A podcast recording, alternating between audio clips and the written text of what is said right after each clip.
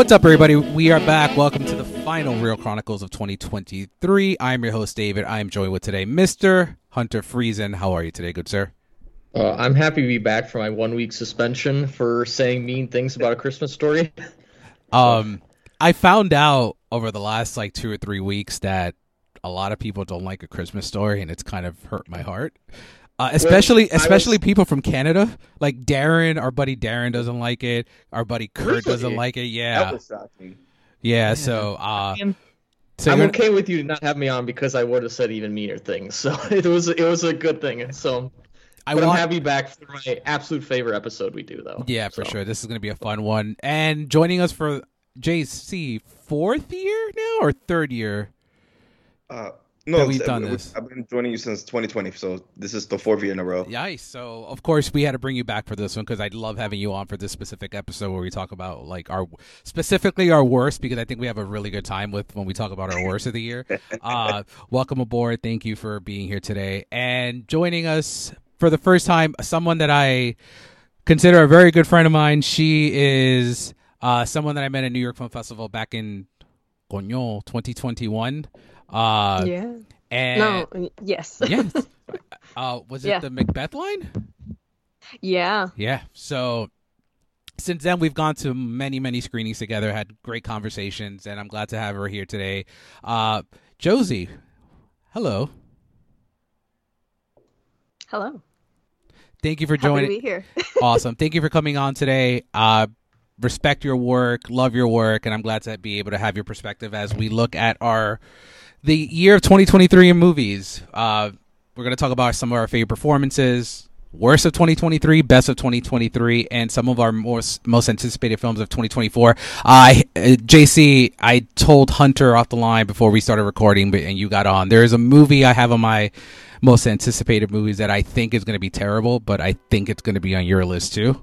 Uh, so I- I'm curious what. yeah, it is. I think I, I think it's going to be a good discussion there. But before we get into that, no news. It's Christmas, so there, there wasn't really any news to to highlight this week. So we can just jump into what we watched. Uh, Hunter, did you see anything during the holiday break? Um, in terms of new movies, no, it's covered, but I kept up with my Best Picture uh, streak. Uh, more be more specific, I also kept up my crappy Best Picture streak. We'll say that. Uh, I watched Around the World in 80 Days, which is pretty bad. It's not terrible, but it's pretty bad. Uh, just know in the title credits it said Shirley MacLaine was in the movie. I was like, oh, I didn't even know she was in the movie, and I didn't see her once in the whole movie. And in the end, they said she plays Princess Arulia from India. I was like, oh god, no, no. And I so that was that's that's how this movie handles like different cultures is just have white people play different cultures. Just do that.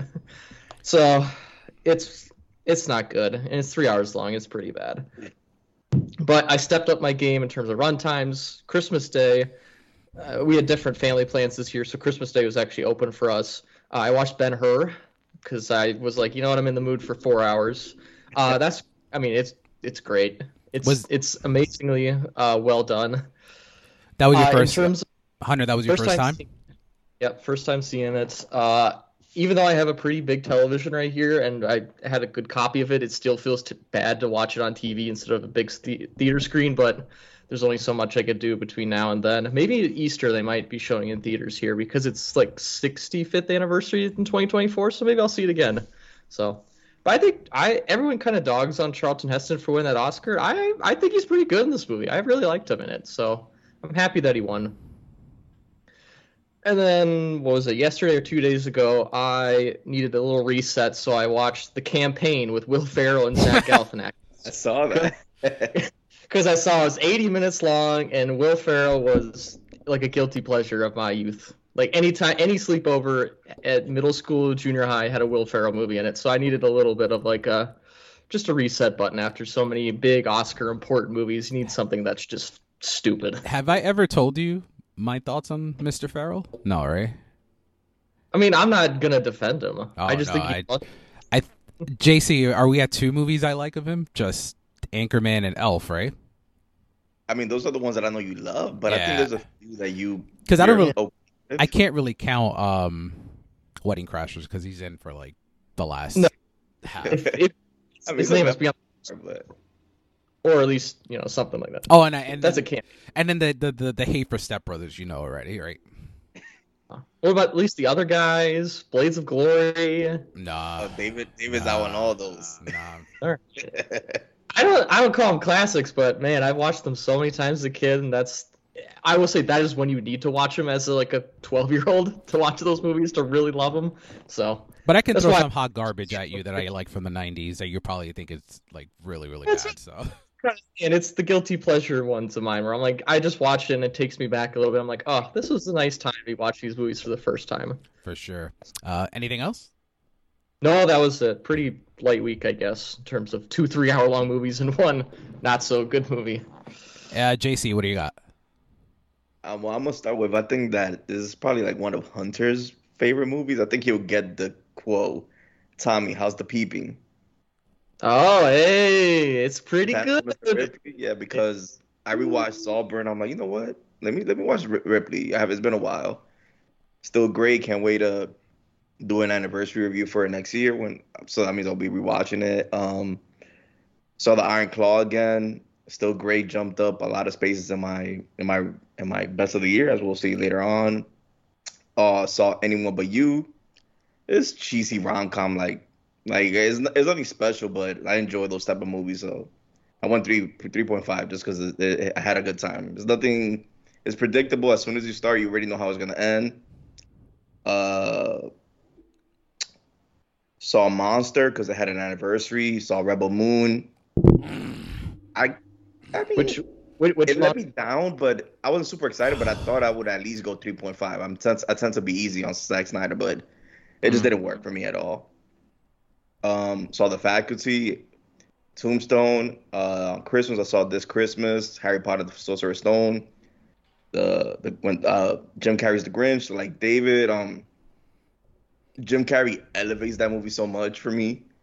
Like without his performance, it would be like a two or two point five, but because he's so great, I go three point five on it. Uh, Yeah, so while you were sleeping, that- I wanted to rewatch that one, and I couldn't find it on streaming, and I don't have it, so oh, it was it was on Max. it was. Yeah, it was. Yeah. Oh. Uh, I saw Ferrari, so like to prepare to like, uh, I still gotta work on my command. Dude, dude, that movie fucking fine. sucks. It wasn't great, but Yeah. I, the performances in the in the third act was really good. But I understand the- issues for people have. I guess because Michael Mann is my one of my favorite directors. I guess I'm a little easier on him than most. And to prepare like to do a ranking for him, I, I rewatched Miami Vice. It's grown on me, but I still don't. I still can't be one of those people that goes like 4.5 and puts it like in the top three Michael Mann movie. No, it does sorry. have one of my favorite Michael Mann scenes that's so unbelievable where he's just like, Do you like mojitos? And they're like five seconds later and they're on a speedboat to Cuba. I'm like, All right, man. All right, Colin Farrell, do your thing. uh, saw the last of the Mohicans. Still really good stuff. Daniel Day Lewis just it's just incredible dedication that he put into that role. Um, Black Hat, which I will never see again. This is my third time, and I just I just I will never Wow. be able to. It just I it's never gonna work. Salute your service for that one.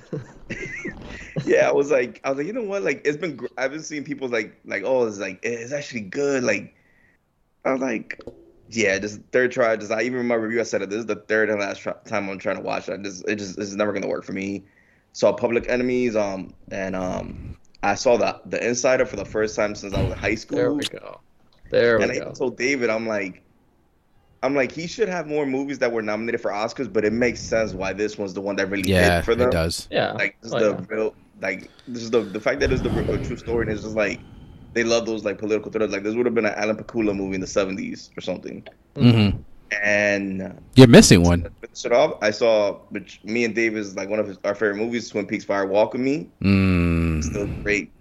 Uh, like David said, I think he mentioned once on a podcast. He was like, "This might be one of the worst, age worst, like for movies that got booed at Cannes." And like, and it, when we look back again, and I was like, like, "What were you guys on?" Uh, yeah.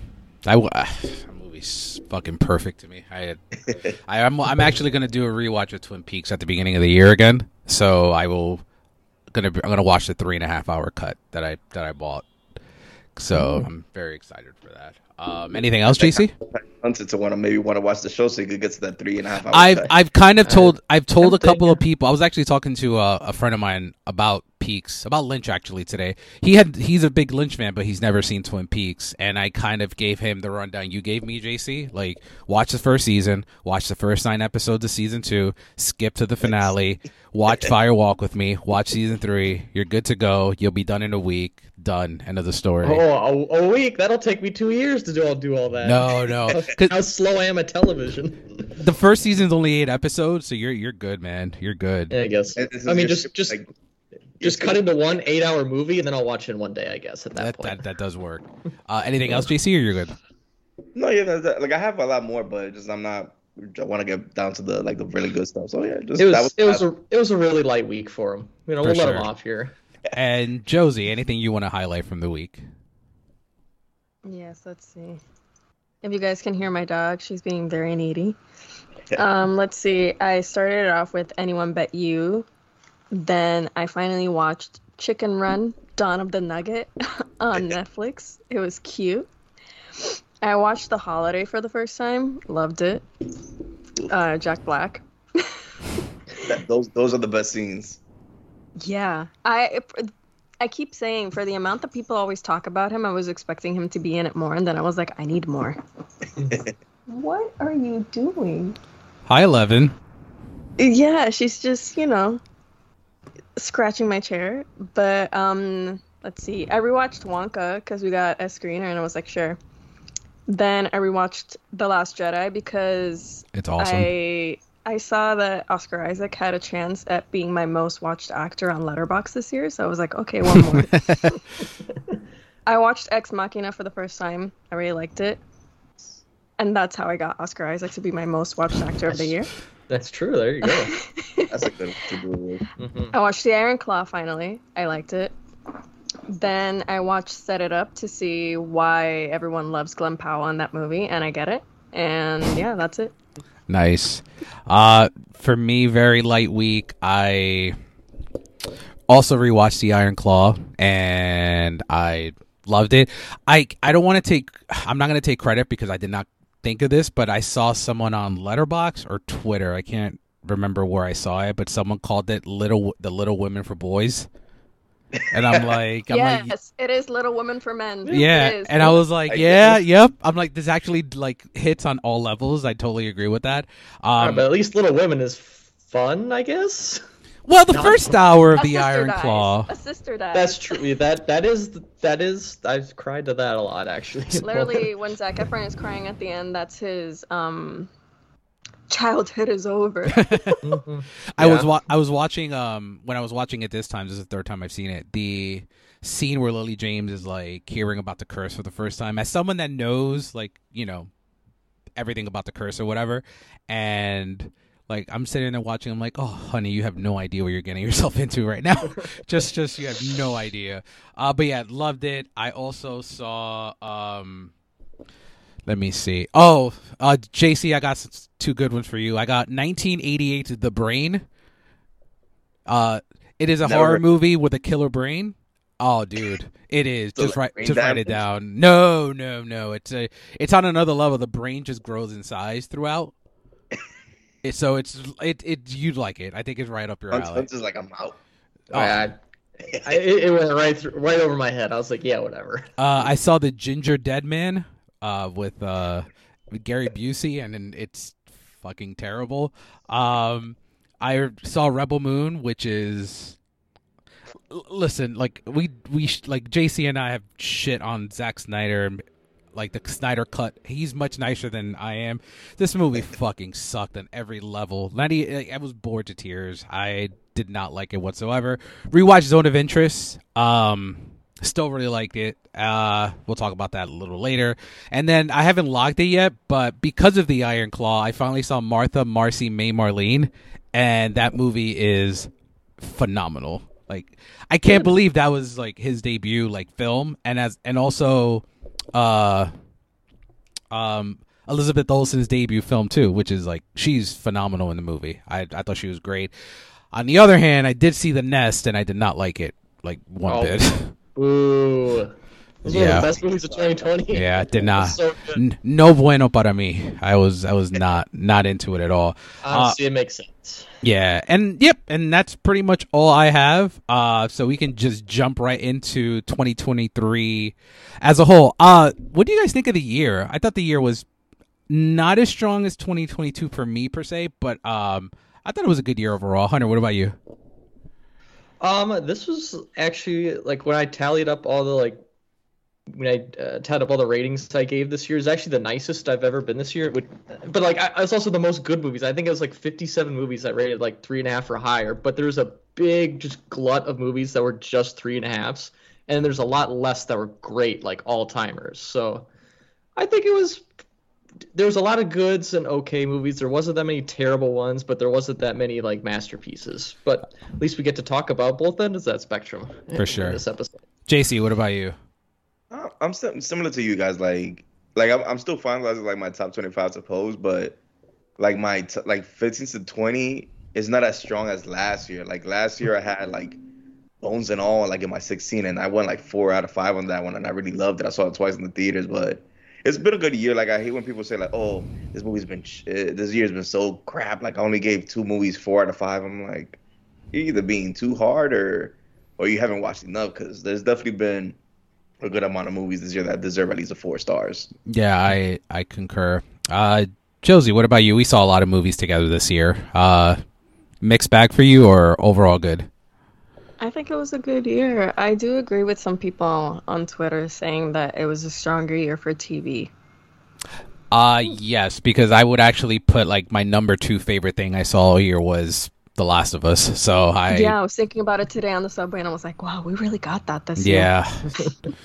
I think because me and you saw it like in December last year, so Yeah. it feels like such a long time ago. But yeah, I, I do agree. TV was very strong. Either way, year. it's literally today. I was like, "Hmm, you know, what, you know what? I want to watch something warm and cozy." The Last of Us. The Last yeah. of Us. just put the first episode on replay, like the most coziest couple of minutes of like television all year. Um, yeah, I agree with you guys. Uh, It's interesting though, like despite the year, I, I agree a lot with what JC said. Outside of my my top fifteen is very strong, and then after that, it kind of starts dipping a little bit as opposed to last year.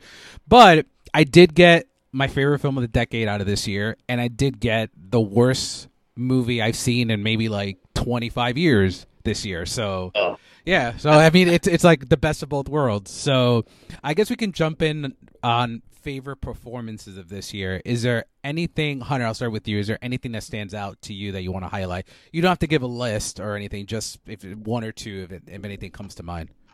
Um, yeah, I I did this. I stayed away from the people that would be on my top 10 list just because I would I'll already talk about them. So I guess the one I really loved and maybe it got in most because it's the most demanded performance of the year in terms of what it has to do. And I loved uh Perfect Days, so I went with Koji Yakusho, who's Okay. the lead in that movie, the Wim Wenders movie, only because that the first 45 minutes of that movie is just him cleaning toilets and it's some of the best stuff of the year I watched. So I was it's just incredible that you need to be just raw magnetism of an actor and just to be able to hold somebody's attention while you're doing chores all day long.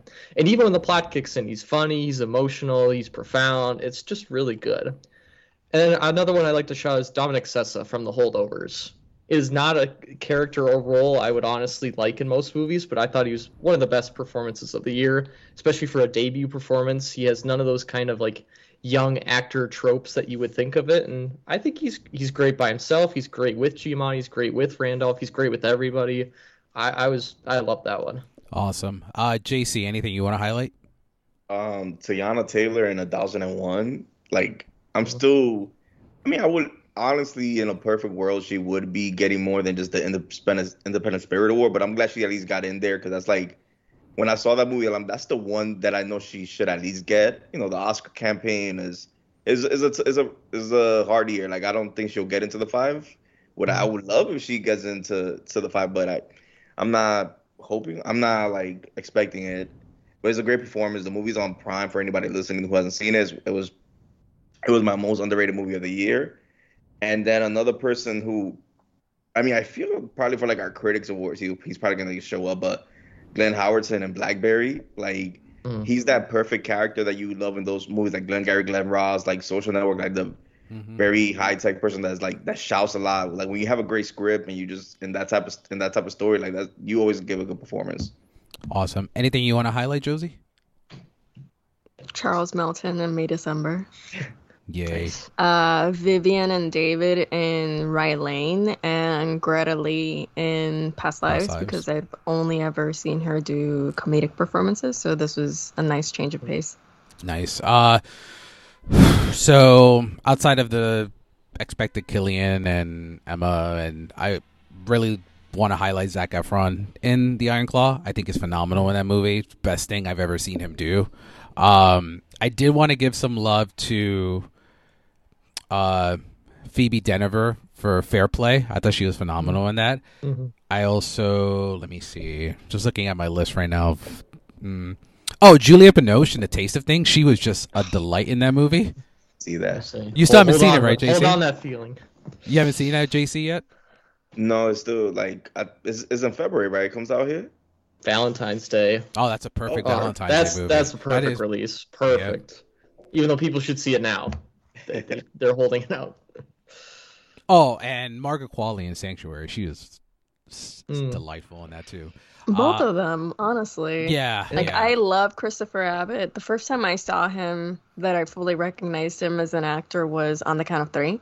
Mhm. hmm But this was the first time that I think I was like, okay, this this guy, he's got something. He's here to Mm. stay. Yeah. And we're talking about like supporting performances or performances that should get some Oscar love that probably won't get it, uh, I probably will butcher his name, but the the son from Anatomy of a Fall, Mi- Milo Machado Graner. I oh my god, he is great. especially in that last like 20 minutes he is just shooting five for five on threes not missing anything. He is phenomenal on that. I'd, Uh, I'd give I'd give an honorable mention to Snoop the dog too. Sno- best dog performance of the year? Yeah, I Uh, mean that dog when drinks that water, that was the most tense I've been all year. let me tell you i agree with you because i ever since i got my cat i am very protective of any animal in movies.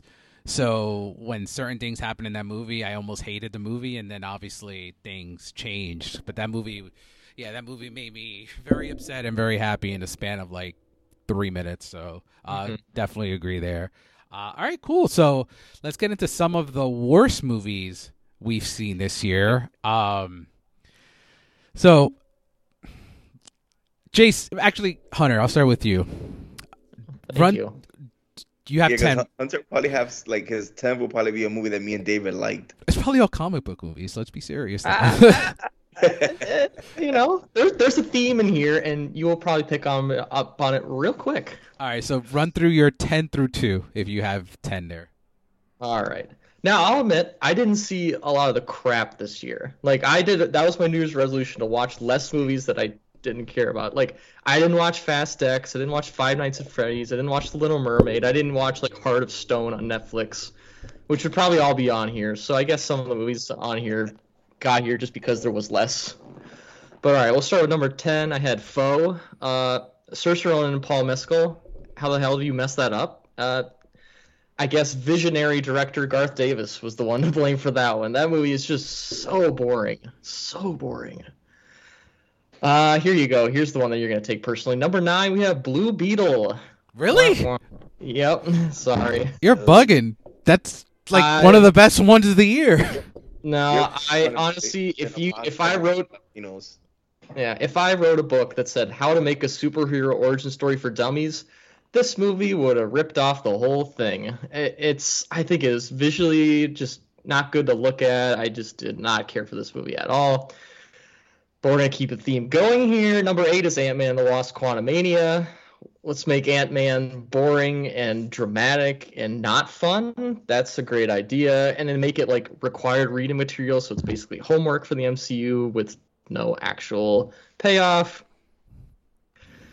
Number seven, Aquaman: The Last Kingdom or Lost Kingdom, which that one you don't even have to talk about because like it's so pointless to watch it nowadays. Like I mean, they barely had a screening for it. They barely did a party for it. It's just the last DCEU movie. There's not one single DCEU movie I actually liked. I found out now when I looked at my Letterboxd. Uh, I think the Batman v Superman is the only one I liked for the first three quarters of it. Once Doomsday gets in, I don't care of it. But when we speak of Zack Snyder, number six is Rebel Moon. Uh, man's a goddamn kleptomaniac. He's stealing everything left or right in this movie. Probably would get plagiarism complaints if he was in high school. It's really bad and boring. Uh, another one Dave's going to take very personally. Number five is The Flash. Uh, yeah. I actually take Blue Beetle more personally than I do The Flash, to be honest you with go. you. the Flash. I mean, this is you have a multiverse and you do the most boring pandering thing of just having Nicolas Cage and Christopher Reeve show up. CGI creations of them too, not even like characters. Just uh it's waving keys in front of a face at that point. Um, I don't even know if any of you saw this, and honestly, you'd probably have done a good thing you didn't. Mar- Marlowe, the Liam Neeson movie, where he I, I saw it too. Don't worry. It, it's, it's, it's gonna be in mine. Okay, good. Uh, Neil Jordan and Liam Neeson made Michael Collins in like 1990 whatever, and that was a really good movie. So I was like, I'll give this one a chance. That was a bad idea. This movie is really bad and cheap looking, and it's just so like t- tired and boring. Like Neil Jordan and Liam Neeson are both like 75 or whatever, and you could just feel it. They're just so old for this. It's really bad. Uh, final one, don't worry, of the theme. Number three is Shazam 2, Fury of the Gods. I think this one is just. I didn't like the first Shazam, and I thought this one was just. There's no. At least the first Shazam had a personality and a style to it. This one is just so. Just regular superhero movie, and that was so been there, done that. I think Zachary Levi and whatever the kid's name are pretty annoying, so I didn't care for them going more into it. And then number two is Big George Foreman. I don't know why this movie. Honestly, this is a movie where when I clicked on the RSVP, I was like, I probably shouldn't have done that. When I got in the car to go to the movie, I was like, I probably shouldn't be doing this. When I sat in the theater, I probably shouldn't be doing this. halfway through the movie. I was like, God, this is like stupid. or something. No, it wasn't snowing. It was actually it was like 70 degrees in like April, which is amazing for Minnesota because it's usually like 30 degrees. And I was literally like, "Oh my god, I could be doing literally anything right now Yeah, I instead of watching I- a." You, you made it like a Europe- funny comment of what you could have been doing. I thought it was. I thought it was. It was snowing or something. I that's probably because there's nothing else to talk about this movie. It's so bad. It's so bad. I do remember that was a very light week, and I I received I because Josie and I received kind of similar emails here in New York. I think I received like six for the invite to that movie, and I just deleted every single one. Never even bothered replying to it. It's just it like was also one of those where at the check-in desk there's the screening rep who I know, but then the next to it was for like the local Methodist church group who was coming to watch it. And I got nothing against that, but once I saw that I was like, "Oh no, it's this kind of movie. No, I can't do this right now." And that's it's a it's a secret spiritual movie, like faith-based movie, and I was like, "No, unless it's Martin Scorsese, I don't want that." I and it's interesting because um, the Kurt Warner one was a secret faith based movie, and I actually didn't mind that one. I like that one. That's fine. Only because they played that movie for so long. Because he went to Northern Iowa, where I went to school, so I had to watch it. And that one's actually kind of fine. It's a football movie, so like you know, I'm gonna kind of like it. So For and that one was so I'll give it points another. But this one was awful, awful movie. I don't know why I watched it. All right, JC, run through your ten through two. Okay. Um. Hold on. Give me a second. Uh, I just realized that literally my my ten and nine are both Liam Neeson movies. Uh, Retribution, which was advertised as as like kind of being like Speed and is anything but. It's pretty much like him in a car. He can't get out of the car because the car will explode. But it's not as interesting as the sound. If it was would have been like 2010 Liam Neeson when he was still kind of trying, might have been Okay, some. wait. that came out this year. Yeah. So it's let, hard. me tell you, let, let me tell you a quick anecdote. Can't even remember. I saw it, but I didn't see it. I was sitting at an air, uh, I was in an airplane, right? and the row Somebody. two rows in front of me to the left, the person in the aisle was watching it, and I didn't bring headphones, so I just stared at the screen the You entire could've time. You, you could have got the whole Yeah. movie watching No, by the end of it, I was like, the twist in the end, I was like, wow. Yeah, it was it was predi- like I'm gonna spoil it because it doesn't matter. But basically, the guy that's doing it is his best friend, played by Matthew Modine, who so who supposedly blew up in a car. But when he was when he blew up in the car, a train was passing at the same time. yes, I love that. Love that. That's And he's the- he's the second biggest star in the movie. Like, of course, it's gonna be him. Uh, Marlowe, everything that Hunter said, like the biggest cardinal sin you could make as a as a noir is to not make your your case interesting, and that was the case with this movie. It's literally a Uh, Sam. Spade movie too, or like is Mo- the Humphrey Bogart played, and I was like, oh no, So so, that's bad. I know. Uh, For Terrible. eight is one that David saw last year. He warned me, but uh, the Jon Hamm movie Corner Office, so boring. Uh, number seven is um Heart of Stone. I had some faith because the director did Wild Rose with with um Jessie Buckley. I'm like, okay, him he's doing action, a little out of his depth, but maybe it'll be good. But yeah, no, sorry. Go back to mu- musical dramas about about poor people. Uh, number six is the tutor, which I was probably the only person in this in this here that saw it. Is um Noah Schnapp from Stranger Things and um Garrett Hedlund. He's like it's like a it's like a, the good son. It's like a kid that's being tutored, but he's secretly evil. Is it like uh like Apt Pupil? Uh, uh not really, because It's the reverse. I was like he's more like the good son. It's like he's like a kid who's supposedly nice, but turns he's actually like e- very evil. Mm. Uh, I saw the house. I mean, sorry. Number four was the House Party remake. No, no. Number five was the House Party remake. I knew it was gonna be bad, but I pretty much Was- is- I watched. is I it watched LeBron in that one? some fun. It was bad. Uh, number four was was one that I was actually excited for, but I was surprised that it was really as bad as it was. And Dave has probably had one of the best reviews for it, but uh, Pet Sematary, Pet Sematary Bloodlines. Like I think, like Dave said, I think they made like they said Dead is better like at least fifteen times. I think, Fifteenth, so time. bad, so bad. It's like it was. First of all, it was like it was not needed, but I was a little excited because I'm like, I really like the first I one. was, I was like, you know, may, maybe maybe they'll do some something interesting. It's better than a remake. Uh, number three is a horror movie called Fear with with Ti and a few and Joseph Sikora from from Power. I I was I knew it was gonna be bad, but I was like, let me give it a chance because I do like horror movies, but nope. And uh, number two is Quasi, the Broken Lizard movie, the like their parody of of the Hunchback of Notre Dame. I went 0.5 on it. Is I was I love their movie Super Troopers, Beer Fest, but yeah, this was no. Oh. no. And by your list, I know where you're going with one, so I'm glad we're gonna course. we're gonna we're gonna be able to cook in a bit. Uh, The, the- only the third zero out of five I've ever given. uh, Josie, what about you? What do you have for some of your worst of the year? Okay, I don't- I feel bad. I'm not. These aren't like the. Okay, how do I say this? These are the ones that were ranked last in my Letterboxd of this year. So this is everything I watched this year. Got it. the last films I ranked. So no particular order. Oh my gosh, Eleven is trying to open my door. so I've got uh, number nine. So I don't have ten. Uh, Please don't destroy the treasure of Foggy Mountain. It was funny, but it came to a point where I really liked their skits on SNL, and I realized they work because of their short form. Mhm. So having a feature like the movie isn't even that long, but it felt eternal to me, and there were some good parts, but be warned. Uh, number eight, Ghosted. Now, I I had fun with Ghosted, but again, compared to everything else I watched this year, unfortunately, it ended up at the bottom Yeah. of my list. Mhm. Uh, number seven, Quantum Mania, self-explanatory.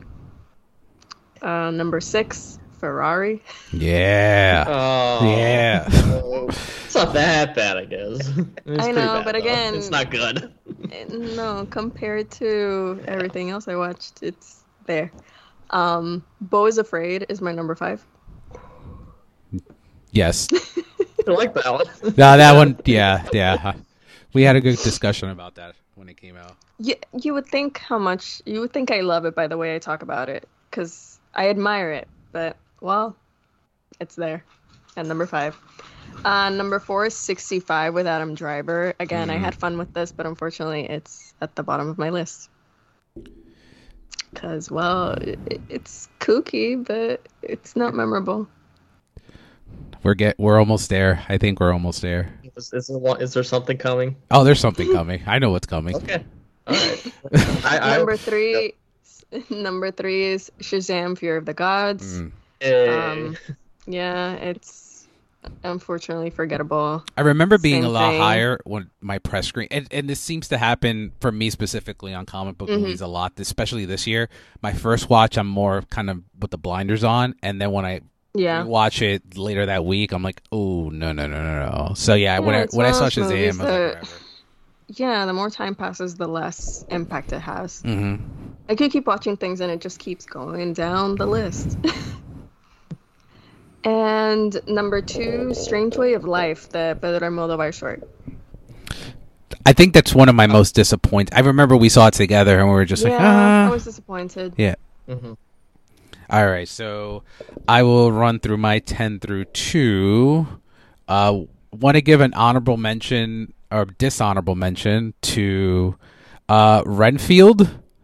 Uh, just n- like you waste Nicolas Cage as Dracula, and that's like such a red flag for me. He's, he's not wasted though. The whole movie around him kind of sucks though. He should have just been the lead. That's kind of like Well, get him in five minutes in and just let him cook for like 90 minutes is kind of where I was at. Where I what I expected. Uh Run Rabbit Run, I saw it at Sundance and this movie just That was th- that was. You should feel bad because that one was actually one above Blue Beetle in my list. Oh my so that God. One it's literally right there. It's number eleven. I'm like, So- I, I not like that either. I saw this on a plane uh, going to Disney in November and I hated every minute of the 116 minutes. Uh Jean Dubarry, this just I, I don't I, I didn't. I didn't even watch that. It's There was no- there was nothing to I watch wasn't cast for it. there was nothing to watch on the plane to be honest with you so uh I- everything- that be the on Spirit Airlines or like a cardboard plane if that's the best thing you had. everything on the plane i had already seen i really wasn't in the mood for a rewatch so that That would yeah. have been better, probably.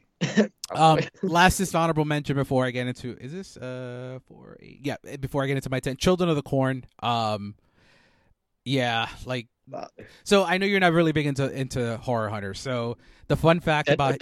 Children of the Corn is that every time they've brought in a new version after I think the third one is a remake.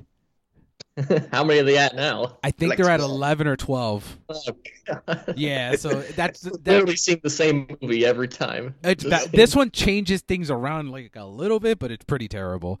Uh all right, cool. So my number I 10 see corn. I could just go to my grandparents' house. They grow it, honestly.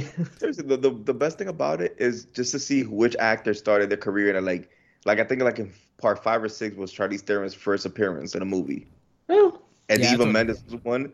It's like to see, oh, like, okay, this person was the the actor that became big out of it. That's pretty much the only reason to even look into the sequels. Yeah, same with like a lot of horror franchises. Like the Texas Chainsaw New Generation, I actually do think is kind of Matthew and I think it's really watchable. It's for me specifically for the horror for as a horror guru.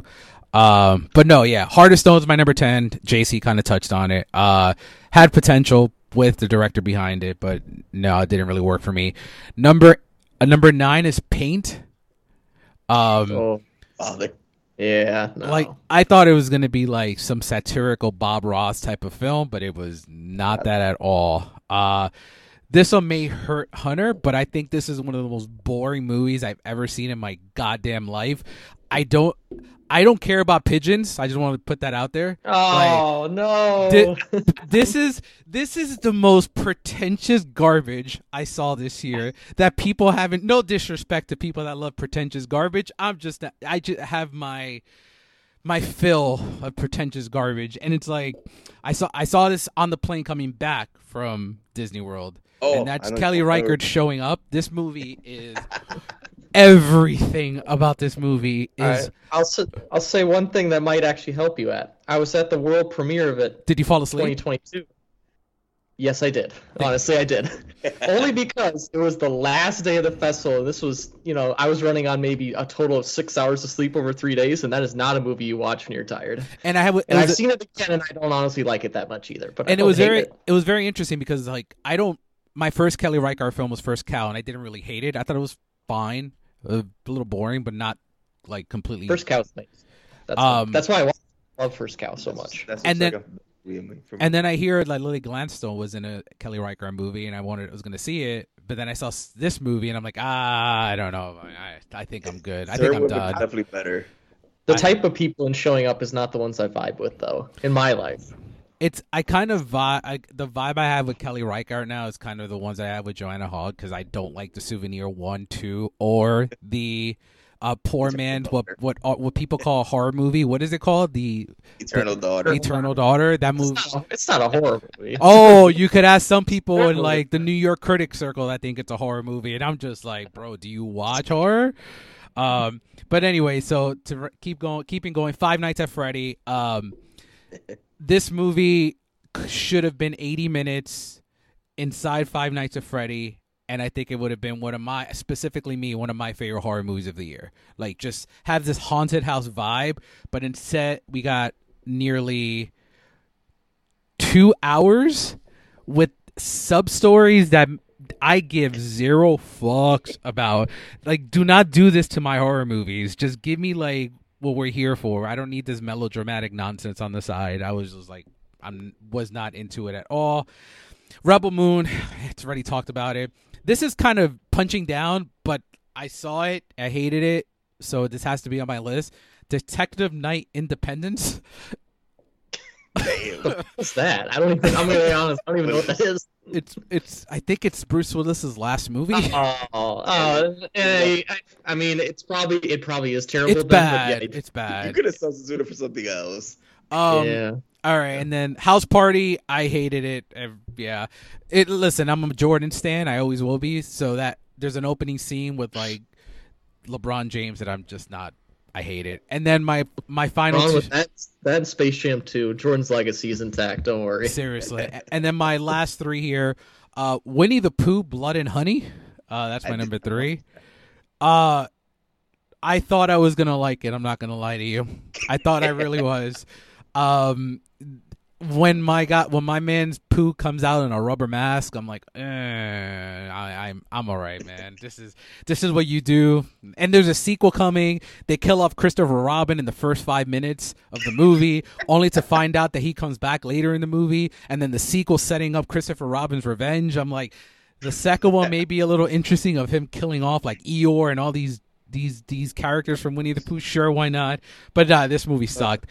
Uh, and then my number two. It's funny. I have a uh, quick story before I get into it. Um, I a couple of people that I Hunter included saw this at TIFF, and this movie had a Q&A screening and I was talking to Josie about this through text and I was like, "Oh, I think I'm going to go to this." And I decided not to. And I'm I'm glad I didn't.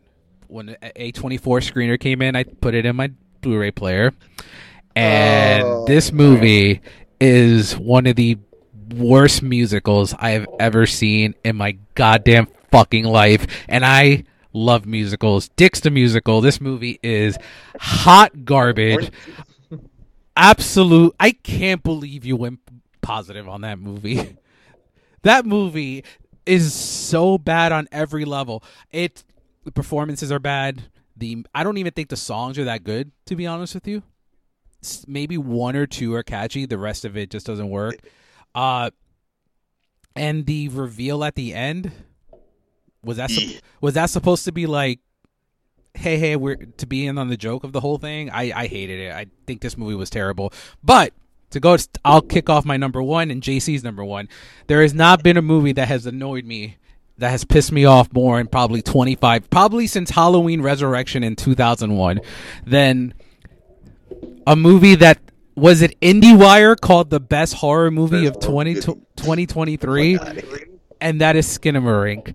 This is, I I've joked about this. I've said the same joke over and over and over again for the past 12 months. And it always hits. And it always hits. This movie, I'm glad I had my daughter because it is literally what I watch every night on my Nanit camera. That is what Skinamarink is. It's uninteresting. It's boring. Um, I don't really know what he's trying to accomplish thematically at all. Um, it just feels. We talk about pretentious garbage. It just feels like ele- quote unquote elevated pretentious horror garbage. Nothing about this movie works for me. Um, not even as a short because I actually did. I think it was. I can thank you, JC. Right? You told me that it is a short, or Yeah, did, yeah. too short. So I ended up going to see the short and hated it too. Like it, nothing about this worked. I think it's one of the worst movies I have ever seen in my entire life. I hated every second of it. JC, why don't you touch on it a little bit too? I, I mean, you pretty much nailed it. It's like it's only the third movie I've ever gone zero out of five on on the on the page uh, with, with Holmes and Watson and um and uh this this Charles Manson movie with I mean this Ted Bundy movie with Chad Michael Murray. Those are the only three movies I've ever gone zero out of five on. I was like David said, like I I haven't seen the short, but I'm like I this the experimental horror aspect of it. I feel like maybe for like a 10, 15 minute short would work, but that type of movie should not be 100 minutes when you're literally looking at like the the carpet and like a kid's feet like like i know hunter said that he he liked the 45 minutes of perfect days cleaning cleaning toilet but i i think even hunter would have an issue with like 100 minutes of just watching the feet and carpet Honestly, I haven't watched it because I'm scared I will actually like it. That's the problem. I don't and know, man. because you keep calling it pretentious garbage, and I like pretentious garbage. I don't So- know, man. I don't even think No, this. but I don't even think was- you I've would like this. Now it's unfair to call, but I've seen two minute clips on YouTube. Obviously, that doesn't. But like, I'm like, "Mm, I kind of actually dig what he's going for here. So obviously, stretch it over 100 minutes. Much Can I send you a hundred minute uh clip of my daughter sleeping, and maybe you'll like that? I mean, maybe honestly, it's, Like, that- that would- I, you could call that an Andy Warhol, you know, pretentious film, and I would probably like it. Then. I saw the Andy Warhol, not the whole thing, obviously, but I did see the Andy Warhol thing. That was in film class once. Yeah, that was. That's when I. that's when I knew. I'm like, oh, some of this stuff is just not for me. Uh, maybe, maybe in October, I honestly might watch it, or soon. I don't know. Like, I mean, truly- some. Pe- I mean, truly some people really like it. I mean, it's That's Andy what- Wire's favorite It's horror like movie of the year. four out so- five on it Yeah. But I'm scared if I go like four stars on it. What, what's gonna happen to this? I'm gonna get fired. No. I'm gonna get. I'm just gonna have to give you some '80s horror to delight your life with, and then we will be all good.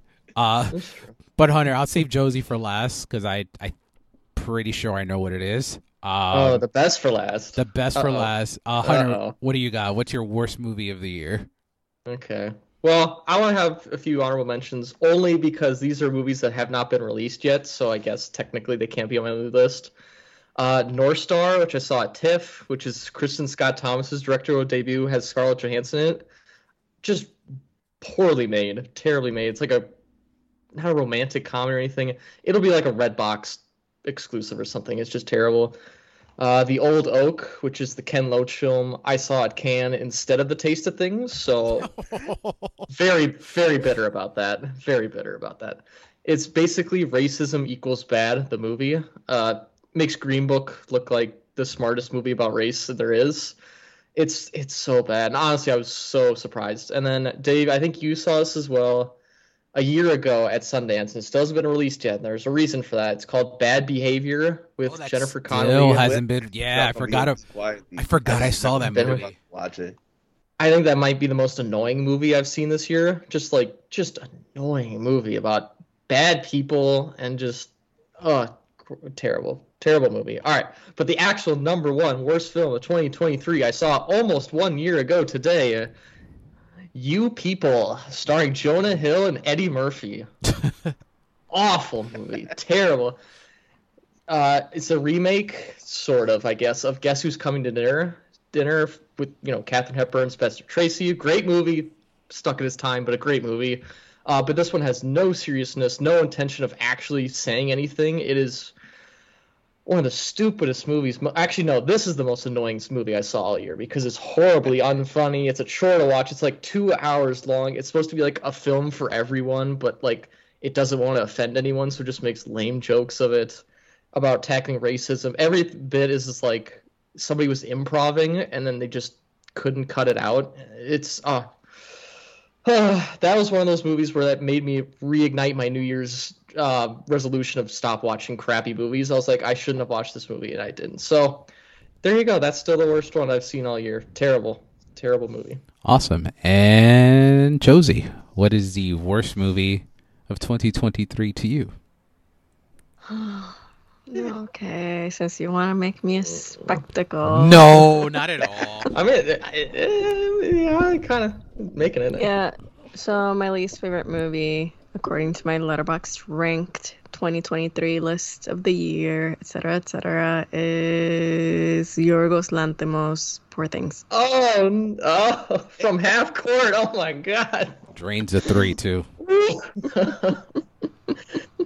I'll, I'll, I I want to let Josie cook, but I want to I want to shout her out too because like we've had conversations about this like on our walks like to the train and stuff. Like people that have disliked this movie, I haven't really like vibe with their reasoning. Like Josie's reasonings are like to the T, where she had had me second guessing things about the movie. But I'll shut up now. Do your thing.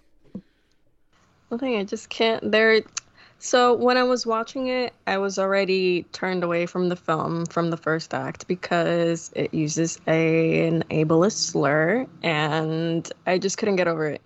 And a lot of people were defending it, saying, "Oh, it's a time period." And it's like, no, that's BS because it doesn't have a specific time period. It is cyberpunk, not cyberpunk. Sorry, steampunk. So it's not really based on a specific time. It has influences from multiple time periods plus futurism. So there's that. I will defend myself.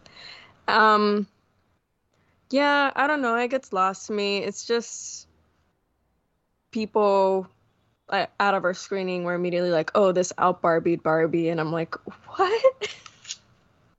so I immediately was a turn off, and then just the entire reaction and so many people talking about how it's like this epitome of like sexual liberation and feminism and everything, and I'm like, "Please, let's let's stop." And it just made me hate the movie. So that's where I stand. and also, it's basically just a male fantasy about a woman with a baby's brain who doesn't question anything until she finally starts learning and gets her own autonomy. So basically, it's that meme of that blonde woman who sees a book on the floor, picks it up, and suddenly she's like a book nerd. That's that movie to me. I respect it. Honestly, I love it. Yeah. Mine's boring. You people, who gives a shit about that movie? Yeah. No. I. I, yeah, I go ahead. forgot it came out this year. yeah. Like right at Uh, the beginning of January, it, right, was, Hunter? it was like it was like the second week of January. It was literally between Sundance, which is usually not a festival I vibe with. So like Bad Behavior, Run Rabbit One, You People in like the first three weeks of the year. Honestly, I shouldn't still be alive. Those are so bad. I, honestly I honestly, I a goodwill to live to keep going after those. Cover the Tribeca Film Festival, Hunter. Then you'll come back and talk to me. Like, yeah, I, Tribeca's a hit or miss. Yeah, I think I- a two maybe. I respect Honestly- Tribeca. I call it Sundance Rejects. That's what I call Honestly, if anyone is that curious, you can just head to my Letterboxd. My real worst movie of the year is on my list. I did not mention it out of respect because I interviewed the people in the movie. Have we talked about it? no, probably okay. not. All right. Cool. Okay. I won't mention it because it was a Yeah, really good fine. interview. I had fun, but Yeah. I get uh, I I had my issues with the ending. Oh, I know. I know what it is. I know what it. Yeah, we did talk about it. Um, I, I didn't get a chance to see it at Tribeca, but I, I know what you're talking about. Yeah, the yeah, like like Josie said, Tribeca is a. I like covering Tribeca, but it is very hit or miss. Like the hits are, you could get some bangers. Like I remember, uh, OJ Made in America premiered at Tribeca, and it went on to win the Oscars. So you, you know, some some movies. I only say that was ten years ago though. What OJ Man in America? OJ made- yeah. Eight years ago, Yeah, seven fine. years ago. All right. I know that a lot I'm of sorry. people defend Tribeca because it still gives a platform to Mhm. genuinely independent cinema in New York. That's true. That is true. So it is Yeah. a hit or miss, but at least we're supporting like more local filmmakers. Yeah, I do think they need to um change how they run certain things because I've noticed Oh, since yeah. I was It's going unorganized. It's especially since I was going as like just as me purchasing tickets they never and Hunter. I guess is not news to JC, but definitely news to Hunter. So the way they set their their fe- festival up, they don't do their movie like their actual features for their opening night and closing night. Their opening and closing night is always either a re-release and then a Robert De Niro thing at the end to close the festival. They never Oh. open and close the festival with one of their movies. At least that's like as long as I've been going. So that's one of I the guess it makes tweaks I would love to see. It, it He runs- this year, right? What happened? It was the Bronx Tale. It was Bronx Tale. They Yeah, oh anniversary, yeah yeah. There's always an anniversary. Like I mean, does, does he does he at least come out and do like he a does. Q and A after? Yeah, he does. Yeah. I mean, for a Bronx Tale, I actually enjoy that. So, Oh yeah. I- But I, went to the Bronx obviously, Tale one this if, year. if you're trying to sell me on your festival, your opening night film is a re-release. I guess that is. Uh, eh. Yeah, I could get a little. Yeah, but yeah, like like Josie said, Tribeca is still a festival. I definitely will be attending every year. Uh, From my selfish point of view, who wants always festivals to serve me first, so and not you know everything else. So I'm coming at it very selfishly, I admit. But yeah, no. Let's move on to some of the best movies of 2023. Turn this Fran upside down. Uh, Jack Renault, Mr. Jack Renault, can't be here today, but he did send me his list. Um, he only wanted to include five because he said he did not uh see enough movies this year to properly create a 10. So, his number five is Killers of the Flower Moon. His number four is The Holdovers. His number three is Barbie. His number two is Maestro. And his number one is Oppenheimer, with a bonus shout out to Chicken Run Dawn of the Nugget. I mean, it makes sense. Have it. Uh, Yeah, I still have to see that. Um, it was good. Who's um? I'm blanking on their name right now. Bella Ramsey. Yeah, Oh, she's in was that. fuck, right? Yeah, Bella Ramsey plays the, uh, the baby chick. oh, then I think I have to see that. Always support Bella Ramsey. Yeah, You should have seen they it. were Just so because- good. Great. I've never seen. I've, I mean, I haven't really liked the first one. I don't like the first one that much. Oh shit. yeah, I'm only. Th- uh, I don't hate. it. I'm. I'm three stars on it. So I have, but I haven't seen it since it came out. Four. I haven't seen it since I since I came out, so I I know I have to rewatch it. But um, all right, cool. So Hunter, we'll kick it off with you. Do you have any honorable mentions, or or want to jump into your ten through two? No, don't worry. I got five honorable mentions slash, I guess six, because it's the best movies. I want we we, should, we take extra time for these ones, I guess. Uh, so basically, these are the 15 through 11s, I guess, not the top 10s. Uh, so 15, I had Enys Men, which is truly the Memoria slash Skinamarink of this year. Uh, movie where I think the first 30 minutes is just a loop, a time loop kind of thing, where you're watching the same five minute stretch like six times in a row, and it's trying to trick you into thinking you're seeing something different, but you're not. And it's like a horror movie, but not. It's a cr- crazy experimental film where I've seen, I gave it like four stars. I've seen people give it a half star. And honestly, I kind of get it. But like, it's a scratchy, like 16 millimeter film. All the sound is like post production, so it's like a lost movie you just dug out of the earth. It, it's it's I really loved it. I watched it late at night at home, like in the dark, and I was creeped out by it. Uh, this one definitely a, a me movie, Chevalier, which I saw TIFF 2022 I was at the world premiere of it, and it finally came out this what, April or whatever. And it was a period piece, so I was gonna like it. But this one, I actually I think had a lot of energy. I thought it was great score by Michael Abel. Stephen Williams is a great direction. I really love Kelvin Harrison Jr. in it, so this was it was way better than I expected it to be. I was happy on it. Uh, and I had Past Lives, which I bet I at least one of you will probably have your top ten, so I'll let you guys talk about. It. But like you know, perception, perspective, a very intimate story across an epic amount of time and space. It is great movie. I loved it so much. Perfect movie to be releasing like the summer. I thought.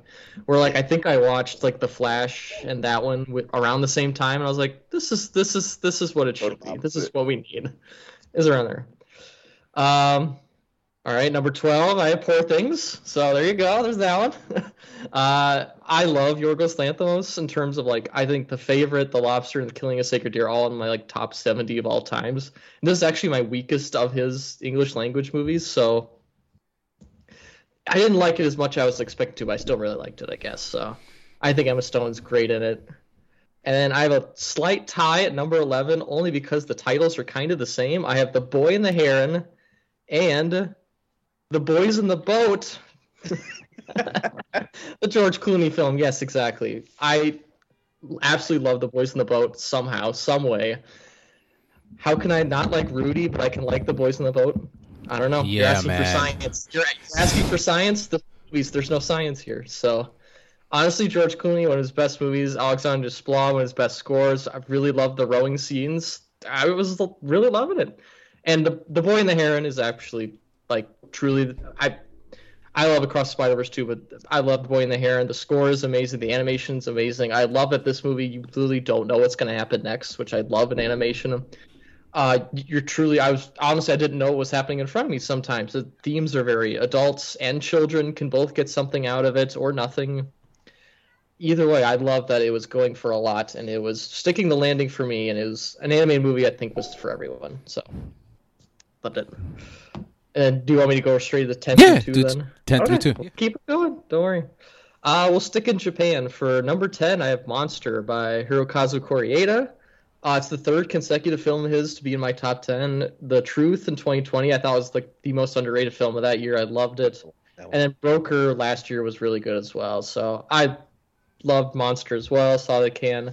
Uh, kind of the Rashomon style story perspective, playing back scenes from different perspectives of people to get different uh, sides of the same story. Ra- Ryuichi Sakamoto did the score. It's one of the best scores all year. It's like a piano, and it's a tearjerker at the very end. So I absolutely love his films. I'm gonna watch all of them again, or not again. A lot, a lot of them for the first time once I'm done with these Best Picture winners. So uh, number nine, I have The Taste of Things. Uh, Movie with Yeah. no stakes, no drama, really, but that's absolutely the best part of it. I mean, it's so slowly drawn out of doing something cooking, how cooking and relationships come together, or like doing something you love can make you love other things as well. Simplicity, complexity. It's uh, I a movie I thought I would like, and then I absolutely just loved it all together. I and like you you talked about it, Dave. Juliette Binoche, uh, Benoit Magimel, absolutely electric together. I I. I know I, I know like in our like our big group chat I had said when France chose this I was kind of like defend I you hadn't seen it yet and I was like listen I like Ana- Anatomy of Falls I think it's a better movie me my personal opinion on that but this is a potential winner I think if they're not if they don't go for the zone of interest I still think they made the wrong choice. France. you did, think and so I like okay the thing. Yeah, I like Anatomy of Fall too, but I, I think that's the one they should have gone with. But obviously, that's a different one. I tasted things so good. Yes, I should have saw it in the back of Cannes. I didn't. So, fuck me, I guess. But you know, you can you can only make good choices every once in a while, and I didn't make so many. Uh, number eight is The Holdovers. Uh, that was definitely the best film I saw at TIFF this year. It's a Christmas classic that I actually liked. There you go. It's it it's like the Peanuts, Christmas, Christmas Vacation, and The Holdovers are like the only three films I like that take place during Christmas. Uh, it's melancholic though. It's Alexander Payne's best film, but it's also very cheerful, very funny, and I loved all three central performances. Isn't I really hope Da'Vine Joy Da'Vine Joy Randolph wins the Oscar. She would so deserve it. I really want her to win it. So have fun. Uh, number seven, Asteroid City plus the wonderful story of Henry Sugar, I guess. We'll combine them together because it's Wes Anderson. Anybody out there who's making Wes Anderson TikToks and AI parodies, they don't understand what Wes Anderson's actually about, which is making good movies that actually have some emotion and creativity to them. And this one was very much that and I love the story within a story within a story. Mhm. I had to watch it twice to make sure to get it all. My eyebrows were like raised. I was like, what is going on for this whole movie? But I was saying it very lovingly. And obviously, I love Grand Budapest Hotel. I French Dispatch is my favorite film ever. So anything that's a Wes Anderson big cast, it's gonna work. I'm gonna love it. Uh, number six, surprise, surprise, Martin Scorsese's Killer the Flower, Killers of the Flower Moon. A master made a masterpiece. You know, it's, it's what it is. But this is another like excessive Martin Scorsese film, but not like Baz Luhrmann excessive. This is like just there's like a street race, but then there's a shocking moment of violence, but then we have an Osage like powwow, and we learn more about the people. So you just you get so much at so at every level in terms of character moments, emotions, what's on the screen, what's happening in your within yourself. It's obviously amazing. Uh, number five, I have Napoleon. So there you go. Uh, I think I think this is uh, it's not British propaganda. They're not trying to cut Napoleon down to size. That this wasn't some funded by Queen Elizabeth or something. No, it's a takedown of romanticized history where we always see Napoleon as this gloriful glory figure who's depicted these propaganda like paintings that are in the Louvre. No, he was a genius on the battlefield and he knew how to run an army and win wars.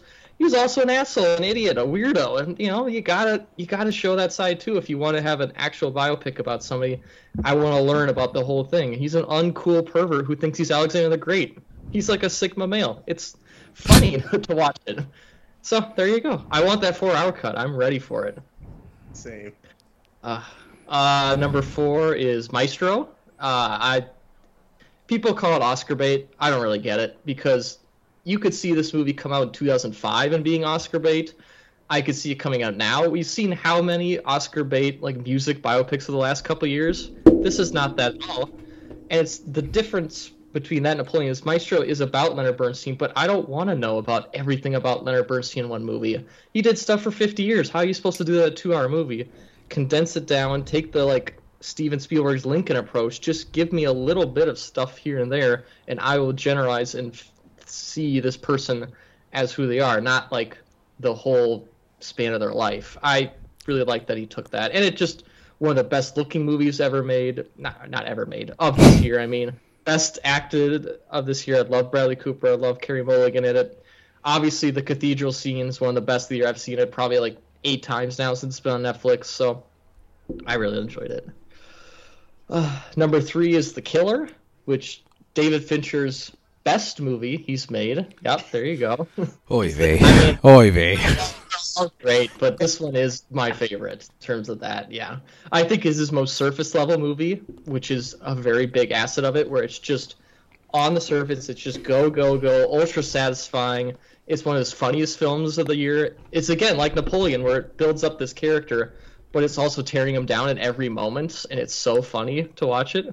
And it's obviously David Fincher, so it's the most perfectly executed movie of the year. Every frame perfect, every uh, sound there does. The fight scene between him and like the seven foot tall guy, at least it seemed like when he was fighting him, was just so like tense. And you're just like every time someone got hit, you're like, God, oof, that seemed like it hurt. Oh, I loved it. And then number two is the Zone of Interest, which the movie that was has been in my head every day since I saw it back at Cannes like six months ago, and I finally got the screener for it. They still have not screened it here for us yet. They said we'll maybe screen in January for you. So I'm dying to watch movie so much, and I finally have the DVD over there, and I watched it again. I'm gonna probably watch it again in like a week or something. I mean, oh, I love the way this movie just totally goes the opposite direction of most Holocaust movies we've seen. Not a single second within the Auschwitz camp, yet every second it's with you the whole time. Most ingenious use of sound. To ever hear a story, you'll hear a gunshot in the distance. You hear somebody screaming. There'll be a kid playing his toys and he'll hear a gunshot. He doesn't care. He's heard it all his life. He doesn't care. But you are standing there.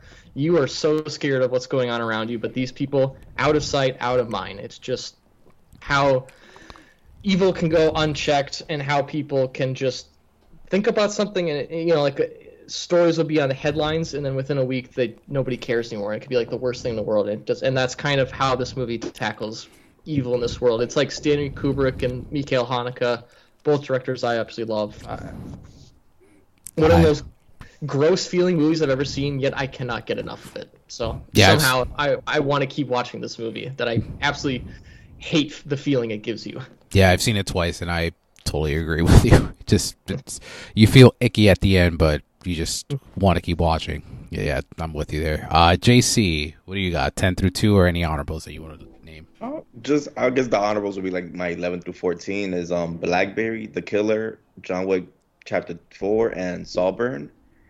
And then um to kick off my 10 is um Anatomy of a Fall. I you guys Dave prepared me perfectly for that movie. It was it was incredible. Like Sandra Hüller is probably my top three favorite female performances of the whole year. And I like how it balanced the like this it did a lot of like genius things where it was like it would uh, like I guess it would remember it would have basically like like when they were narrating some of the things like some of the things that happened in the fight like I love the the visual the visual storytelling that they chose to go with for those scenes.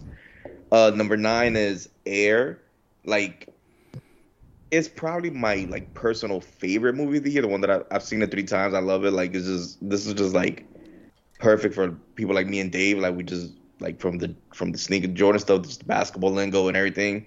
But you know, like I also like I have it nine because just like the movies I have ahead, I feel like are better made. Uh, number A is Barbie.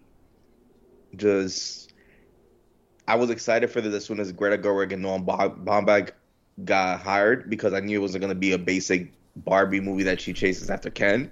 I knew it was gonna have a lot of deep themes. Number seven is Spider-Man Across the Spider-Verse. I haven't seen The Boy and the Heron, so I can't say whether or not that that might actually be the best animated movie. But for me, this is the best animated movie that, that I've seen this year. Don't, don't worry, it's not. Well, I mean, I- it, I I, like- I, I I can't slag Spider-Man. It's a great movie. I, I might I might go really high for it when I eventually do see it. I mean, you love Danny DeVito. Who doesn't love Danny DeVito? So I think you're really gonna go high on it. That's get your memes out of your mouth. That's not even a real thing about the movie. I, Sorry, I actually I want to see the dub version too. I want to see what Robert Pattinson's doing. I haven't seen that yet. uh, no, yeah, like Emma Stone, like she gave my my this like if I had to if I was if I had an Oscar ballot that she would be the person I picked to win Best Actress. I just like I, I also I, like Dave. I did love Jodie's like writing for her, like she had like strong points of why she disliked it. Uh, number five is the Iron Claw. Like this was in my top ten for uh, most anticipated of of for this year. Like I'm a big wrestling fan, like Dave. Been watching wrestling since I was like three or four. Very familiar with the Von Erich family. So like when I saw the test screening with Dave, we were just like we were taking the movie in, but we were also like looking to see how everybody's reaction was because there was so many people there that clearly clearly thought that it was gonna be like a Zac Efron like uplifting s- the movie, which we all saw it. That's definitely not what it is. Like I knew it was gonna be something special because I've seen Martha Marcy May Marlene like, and I I know what Sean Durkin was about, so I knew that it was gonna be like a, he was, he was gonna go really into the psychological themes of of and the, the issues that the family have, and he did. Number four, which was my most anticipated movie for the last two years, and I'm to I'm even though it's in my top four, I was I'm still surprised it's not my favorite movie of the year, and it's Killers of the Flower Moon. Scorsese's my favorite director. Leo and De Niro are my favorite actors. So there was no way I was gonna love this movie, but it's still surprising to me that it's not in my like top one or two. But it is what it is. Uh, number three is Past Lives. I remember Dave. Dave like sold me on this movie so much. I mean, I love A24, so I had a feeling I was gonna like. I like when they do their these type of dramas, but like I t- as soon as it ended, I told Dave, I'm like, if this movie had ended with a cliche Hollywood ending, it would have dropped like a whole star. But I like the fact that they chose Mm, they chose a very realistic ending that would most likely happen in that situation in real life instead of going for the Hollywood cliche where she leaves her husband. Uh, number two is the holdovers, which is like everybody's been saying it, but it's like it's like a warm hug. Like that movie, just I've seen it three times also. Saw it twice in theaters, and I saw it today as soon as it dropped on Peacock. Like I just. It just it just puts me in a great mood and it's, it's definitely like Hunter said it's gonna be a holiday classic that I will definitely watch probably every December going forward. nice. Josie, what are some of your favorite films of the year? Okay. Uh, at number 10, I have Wonka. Ooh, I love Ooh, that. there you I love that. I, lo- I loved it. What can I say? I've been listening to the soundtrack nonstop. What's your favorite song? Um, for a moment. Okay, that's the one in Uh, the with the giraffe, right? In the yeah, with the balloons. yes, yeah. Oh, okay. Yeah. that, that that was my. Fa- I was gonna ask that. That's my favorite one. Actually, Yeah. I like I started sobbing. uh, number nine, The Royal Hotel by Kitty Green. I really like that one. Mhm. Uh, number eight, Theater Camp. Camp isn't home should have been on the short list. Where is Yeah. it? It deserves love. It's a good movie. It's heartfelt. It's funny. I think it's it's everything it was supposed to be and more spectacular.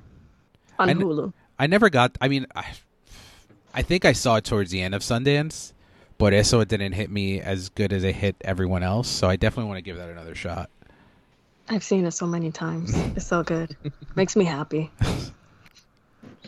The way you guys feel about the holdovers, that's me with theater. There you go.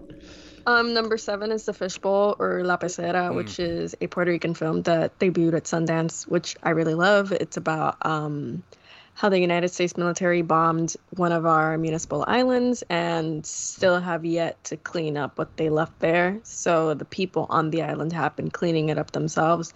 But it also just follows this woman who just finds out that her cancer is back. So it's all a metaphor to how colonialism is a cancer. Hey, Is it like a narrative film or like a documentary? it's a narrative film. Okay. Okay. Yeah, so we follow this woman um, who the protagonist was my uh, theater professor. And it's just her dealing with the fact that her cancer is coming back. So she just leaves her home and everyone, and she just goes back to the house where she grew up and stays with her mom. And then she tries to help the people there that are trying to clean up the pollutants that the military left. Mm-hmm. It's really good. Where is it? Is it anywhere? Because I never got a chance to see it. No. No. I know we got a screener for HCA, but I don't know. I think they're trying to get a a streaming deal, Okay. but right now it's mostly playing in theaters in Puerto Rico. Okay. Yeah. Uh, number six, Love at First Sight. It's on Netflix. Um, this is my silly pick. I love it. it's just a nice little rom com. I wasn't a big fan of anyone but you, so when I watched that, I was like, you know what? I really, I really liked Love at First Sight. I'm gonna put it on my top ten. Nice. So thank you, anyone but you. um, number five, Sanctuary. I Yeah. would I would say it's my favorite movie of the year, but the other four would beg to differ. So it's my number five. I adore that movie. I was so surprised that a man directed it. I was like, "Sir, I need to speak with you. What are you doing?" This is great. The camera movements, the dynamics. It's such a nice chamber piece. Just the end, the twists. I, it's so smart, so clever, delightful. What What would you? You had a really funny dig at Fair Play after watching Sanctuary. Did you ever blog that? Yeah. I know that I I think yeah, Letterboxd used it. I think my reaction was now this is how you make an Erotic thriller. Yeah. But it was also a dig at um that movie that Ben Affleck and Ana de Armas made. Deep water. Deep water. that way we didn't need more dicks. It already sucks. I didn't watch it, but I was like, you know what? Oh. This is how you make an erotic thriller. Yeah. Uh number four, Asteroid City. There you go, Hunter. Hey. Yeah, this Good. could be my favorite movie of the year, but again, the other three beg to differ. I bought the screenplay. I love this movie. I love this movie. I love this movie. The first time we arrived 15 minutes late to the screening, so I was very confused, as you might realize once you realize 50 minutes is a lot. So when I rewatched it for a second time, I appreciated it more, but it wasn't until the third time that I was like, this is going on my top 10 and nobody's going to stop me. And it's just that one scene where he says, I don't understand. And like, I'm butchering it, but like, I don't understand the play. And it's like, just keep going. Hmm That is literally the entire point of the film.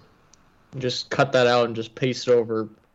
I don't want Yes. to say it. Wes Anderson's gravestone, I guess, when he dies eventually. Just like just just paste it over it. It'll, that's the no, and it's right just there. such a good movie about solitude. And you can tell he probably came up with this during the pandemic. hmm Mm-hmm. And the fact Yeah. that it's also happening at the same time that the Trinity test is happening is just so amusing to me. Love it. Is that is that your Let's see. favorite Wes film, Josie? Is that your favorite Wes film, or do you have? Fantastic Mr. Fox is my favorite. Nice, nice. But I Can't think I need to revisit my ranked list. Mm-hmm. Now, number three, I have Emily by Frances O'Connor. It came out last year at TIFF. Like it was at TIFF. I can't remember where it premiered. I believe it was TIFF, right? Yeah, it was in like the platform section or something. Yeah. Yeah. So it was released last year in the UK, but it was released here early 2023. Yeah, February. So that's why I'm counting it. Yeah, that's why I'm counting it. I have a loophole. I have the receipts. I love this movie. It's so good. Number two, obviously, Across the Spider Verse. Yeah. Nice. It's Uh, so good. We're all the same number one. No, no. I know. I Jo- know. Josie's number one has been number one for like two years. yeah. Wow. also Miguel O'Hara. So yeah, my second favorite film of the year is Across Yeah. the Spider Verse.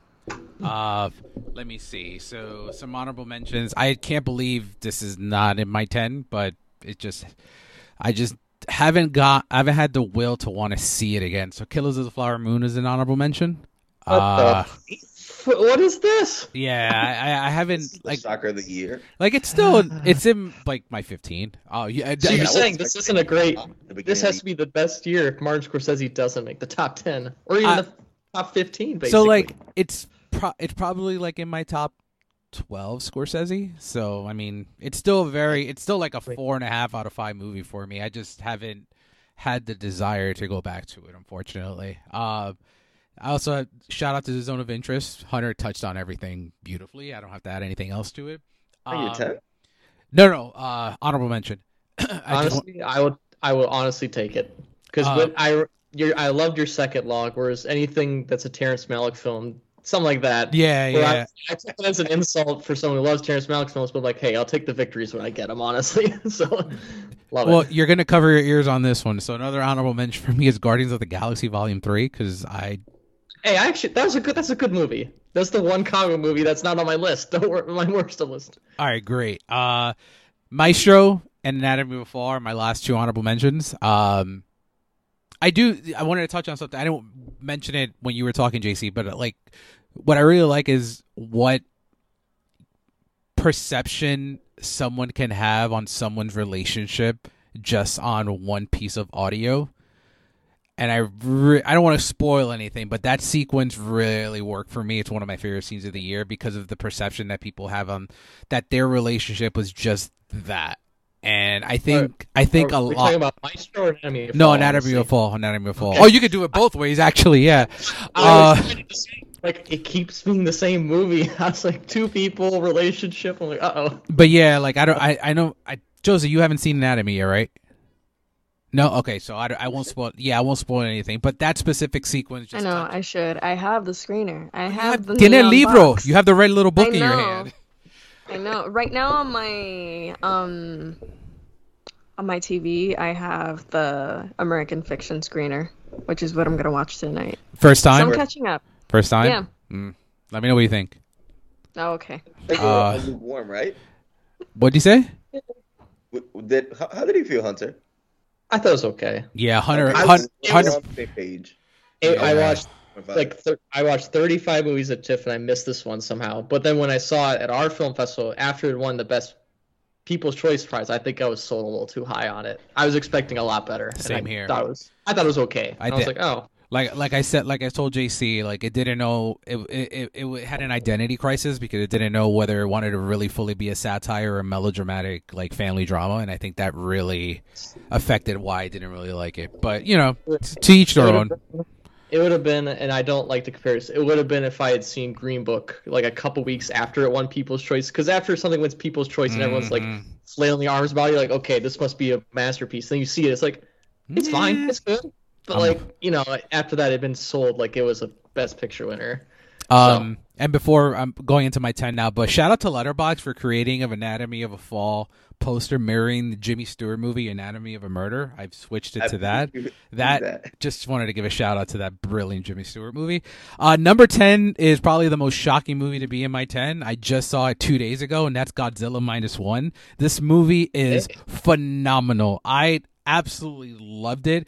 Um, I love the idea that it's essentially the- the prequel to the original Godzilla, but it also has the intelligence to make their human characters interesting and you want to spend time with them and i think every character in this movie you really want to sit there and just focus and spend a lot of time with them rather than just sit with godzilla i did want to add i can't believe this movie cost 10 million dollars. I kind of want this movie to win vfx at the oscar just for the for the fact that this movie looks better than a lot of 200 million dollar comic book movies. Just i highly recommend it. I'm not really big into a lot of the uh toho godzilla films. Like i like the original just fine and some of the the, the campy ones after that but this one is i think it's probably the best godzilla movie ever made.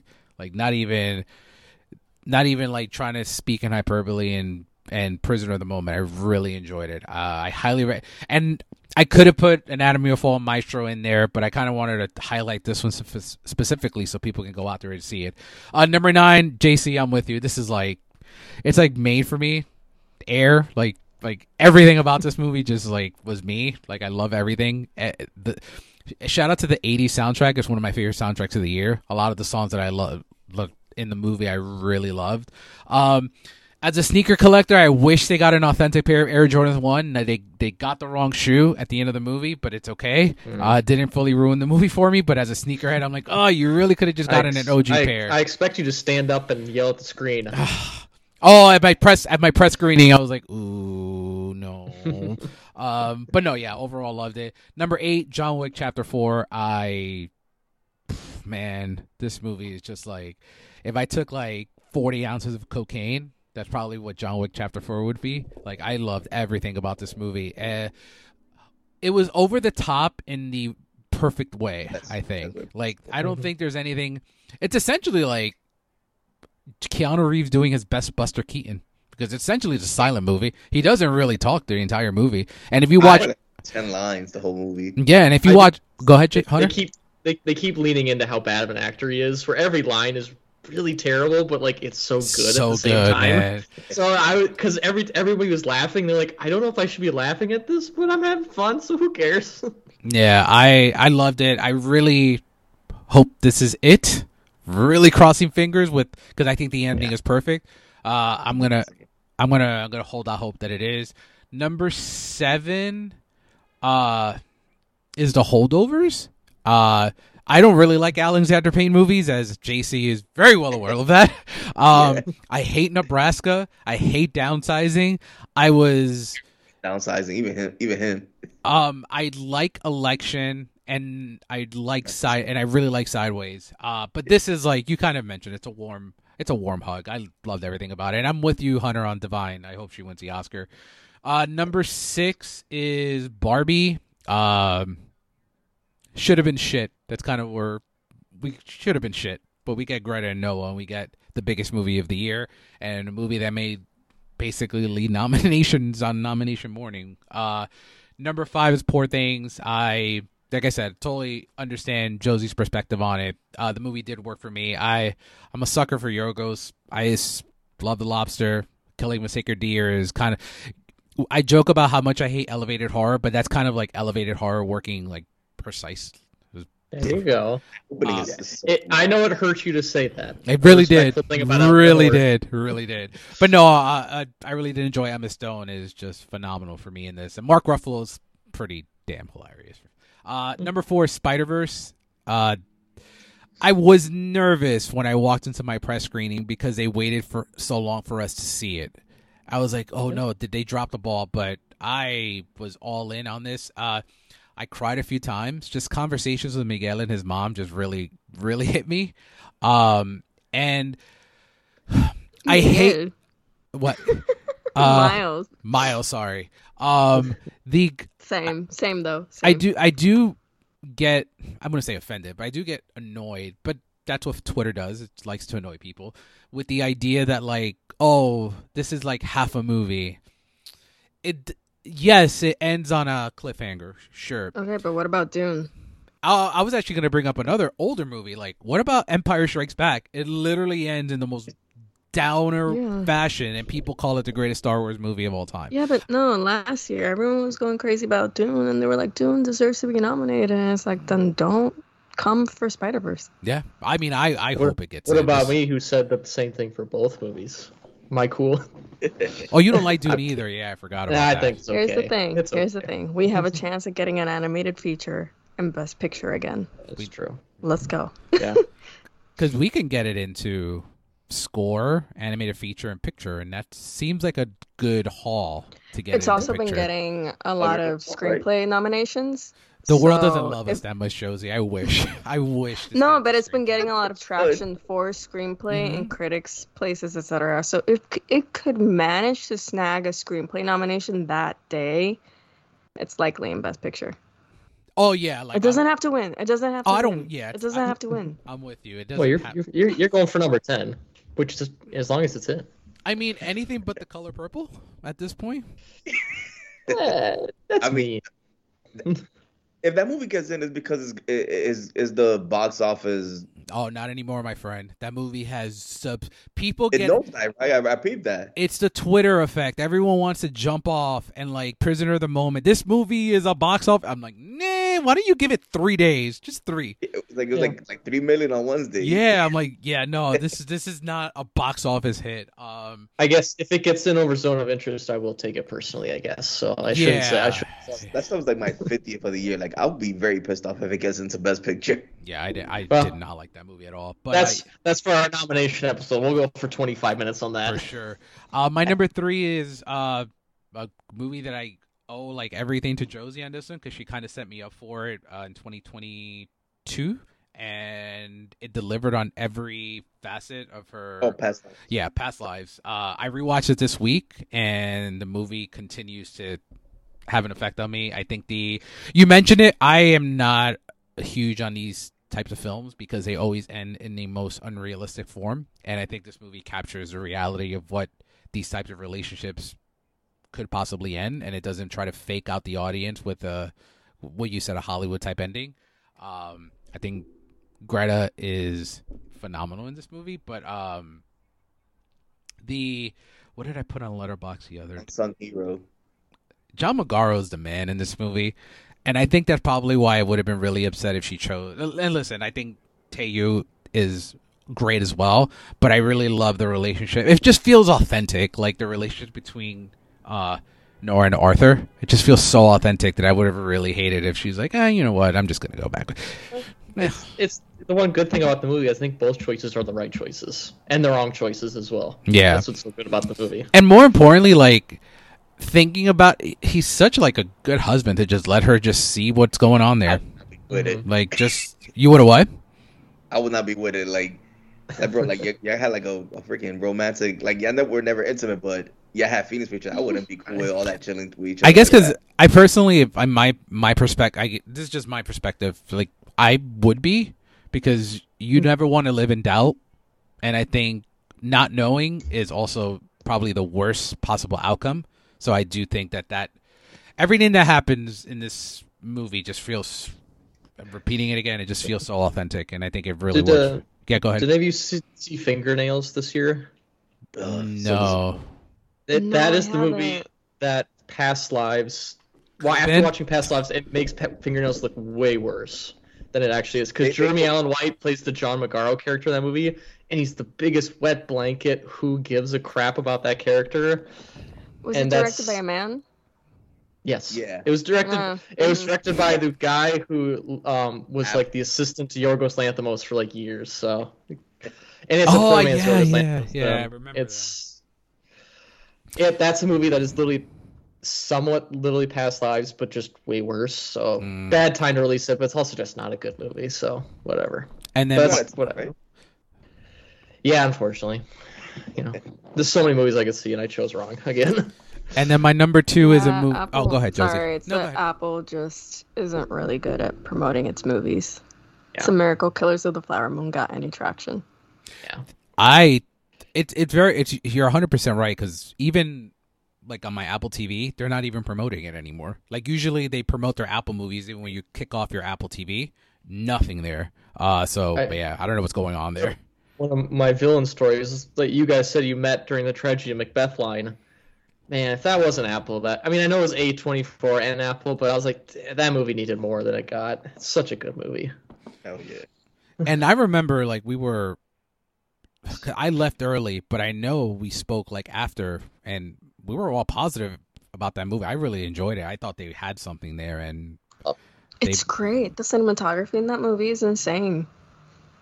Yeah, I totally agree with you. And I mean, Kathryn Hunter is so so Oh. so delightful in that movie. I I like how we just said all that, yet they're the only streamer to win Best Picture. So I guess They're don't they're doing Yeah. something right.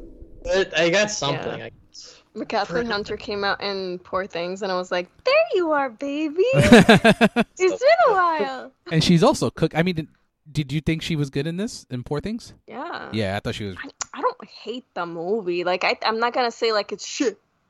I'm just, mad.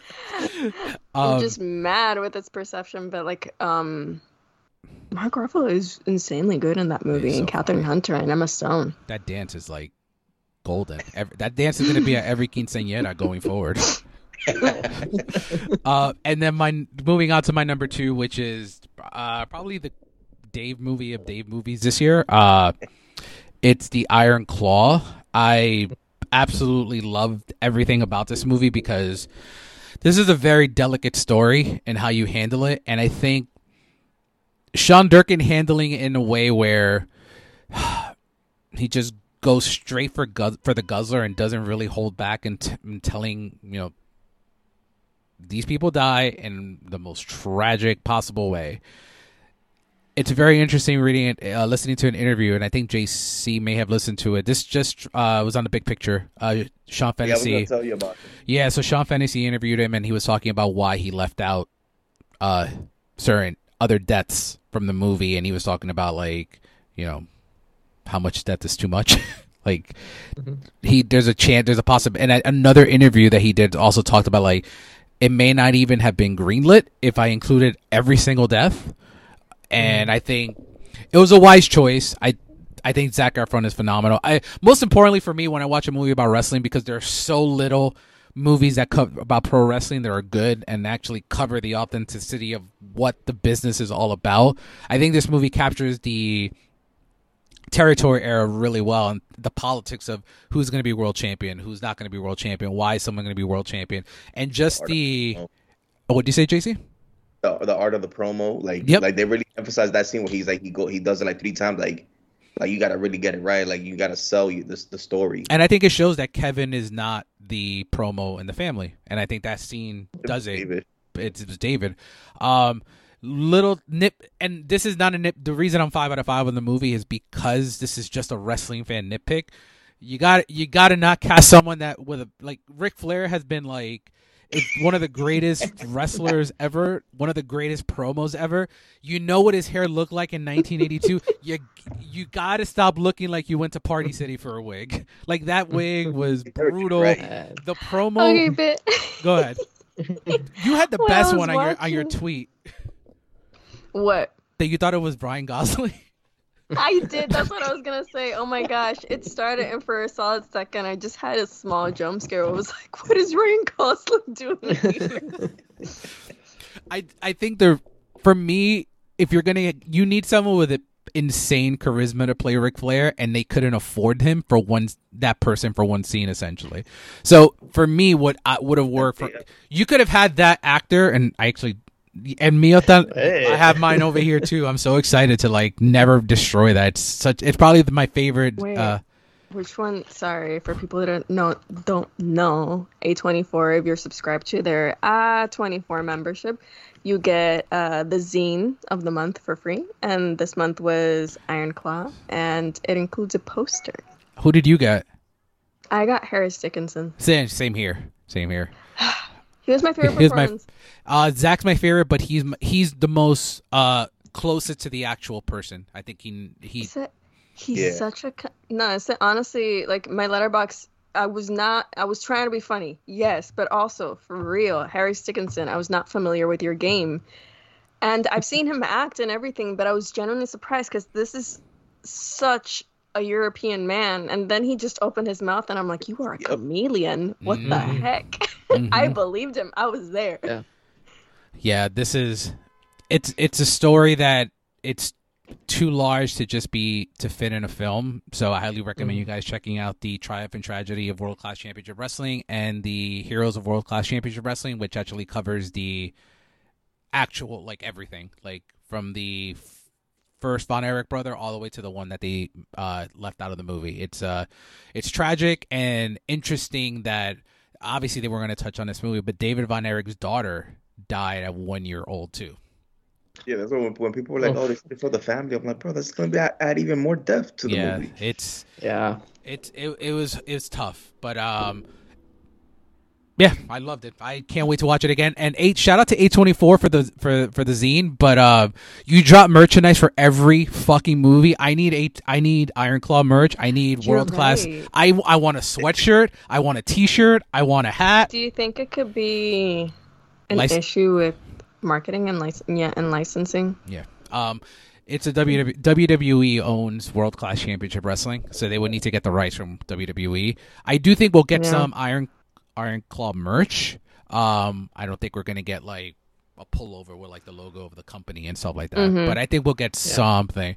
Yeah, it's it's definitely yeah, a rights something thing. uh, like um the Pearl and X merch along Yeah. those lines. I thought they they went so hard with that merch for those movies. Ah, Give us something like that. I can't wait for Like what we're, Harris Dickinson. I can't wait to see what we're gonna get for next year's uh entry from Ti West. But uh yeah. And then uh that was my number two. Uh I'm gonna assume that Hunter to speed up the time to Hunter, JC and myself have the same number one movie of the year. Yes, we do. Yes. Yes, great. So that is Oppenheimer. Um, I mean, what ca- we've talked about this movie for six months. Uh, I adore every aspect of this movie, uh, even the you know everything. Uh, there's nothing I, I I think this is my this is my second favorite uh, Christopher Nolan movie. I do think this is his best film, though. I think this is the one that he puts everything together, even down to like you still throw your you still can't get the comic book out of your body because that John F. Kennedy pull was probably the most baller thing you've done like ever. And I, I Yeah.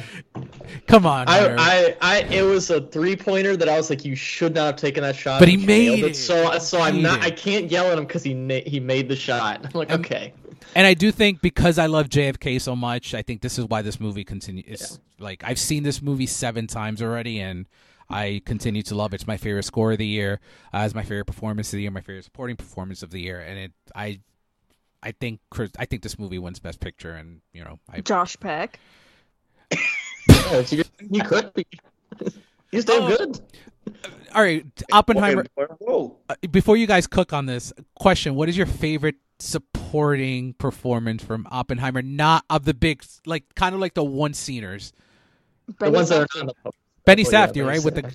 With the He he was. I'm not joking. He was my favorite performance. you got the glasses Dude- coming in the mail. No, and said, come on. He was so convincing. He had like not the least amount of scenes, but he didn't have all the scenes, and yet each time he was in, I was convinced this dude is an asshole. Mm. This dude it doesn't care. He just wants to do his little hydro bump. Yeah, I I probably would go Jason Clarke. I love him. Shadow, he did that William Friedkin movie where he also plays a lawyer this year, so he's good on lawyers.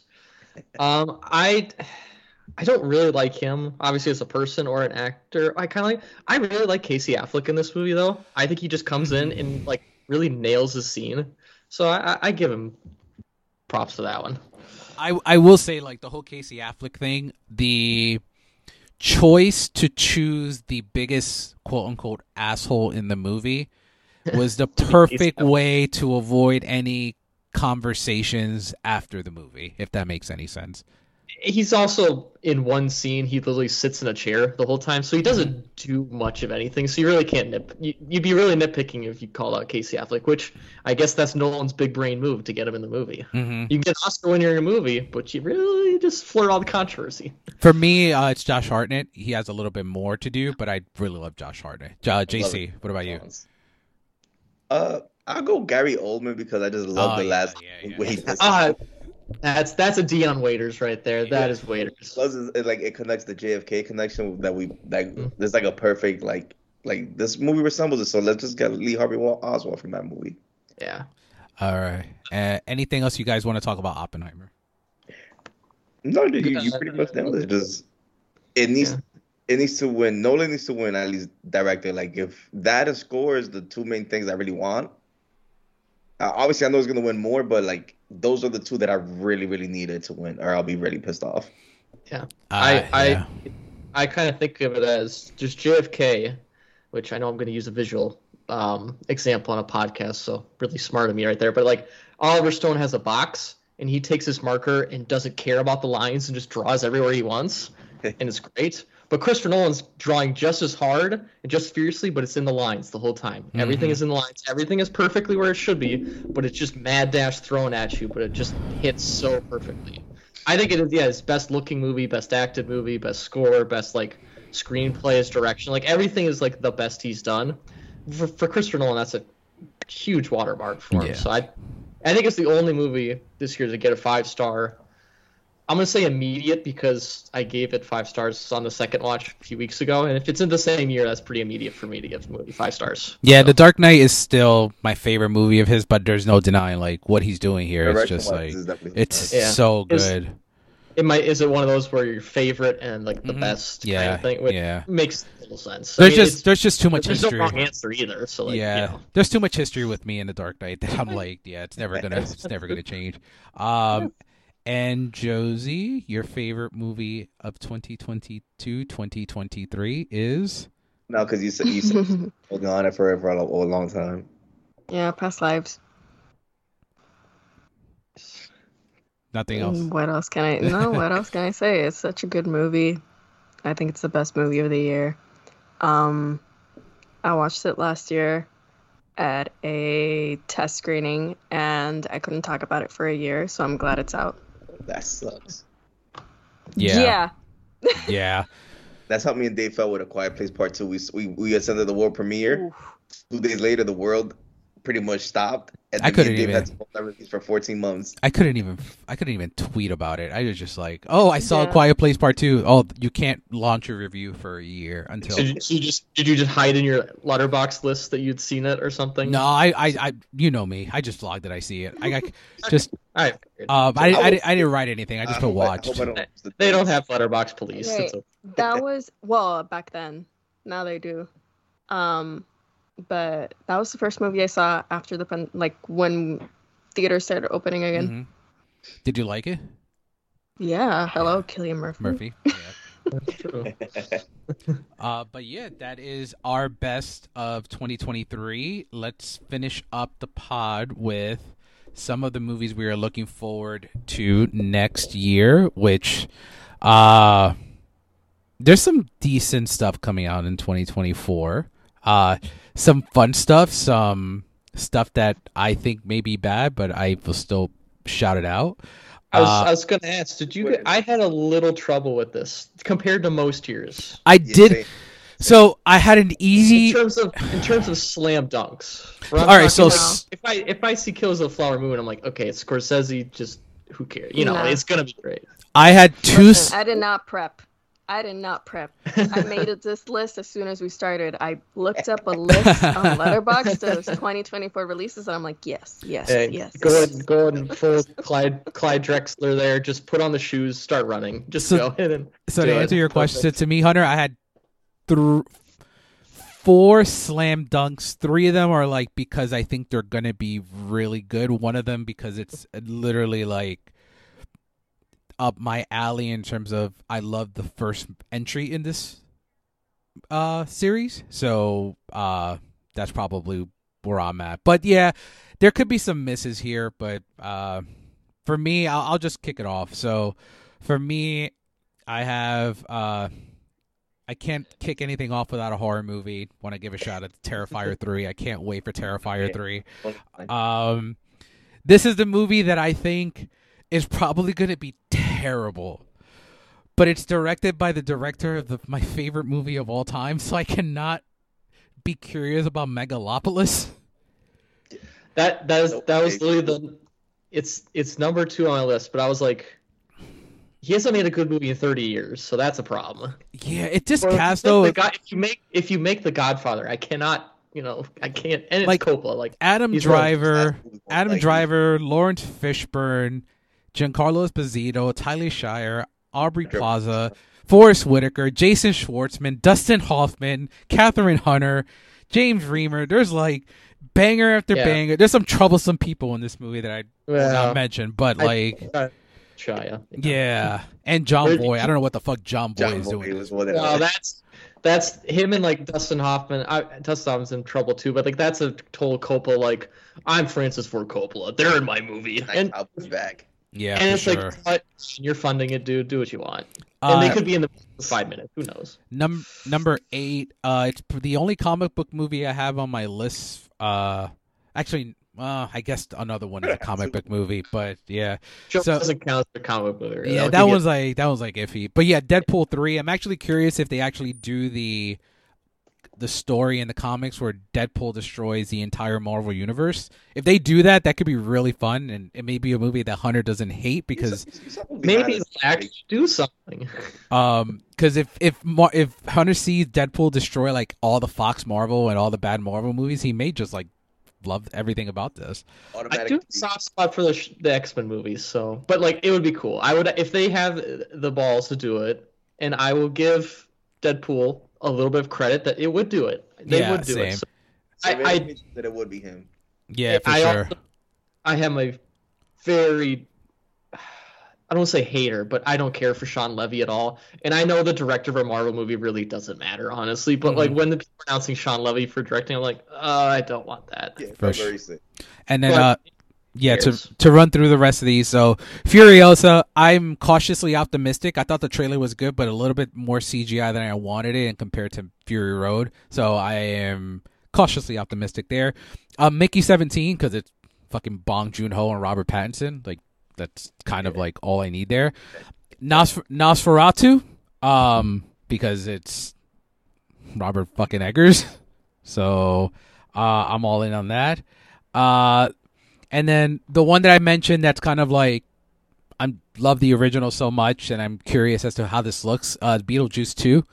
Uh, I'm very curious. I'm very very curious about this. Uh, it, do I think it's going to be great? Probably not. But I kind of. I love long as it's better than Dumbo. I love that his new muse is in it because Jenna Ortega is in this, and we have um, uh, Michael Keaton's back. So Winona's back. So I'm curious to see what's going on there. It's, And then- it's the Megalopolis situation. Yeah. the names are all there, but you're like, eh, I don't know yet. Uh, number three, and in terms of quality, this may be the best movie of the year, but Dune Two is my number three. Uh, oh, but number two is without a doubt. Like this is like me. Like this is my list. I'm not gonna put. There's no doubt in my mind that my number two is Maxine and my number one is Joker. like those are my like without a doubt. Like I, I I'm sure I'm gonna love Dune, but I've been talking about Maxine since I fucking saw Pearl, and I'm like, I want this movie. you, you, you told And- what how you messed up.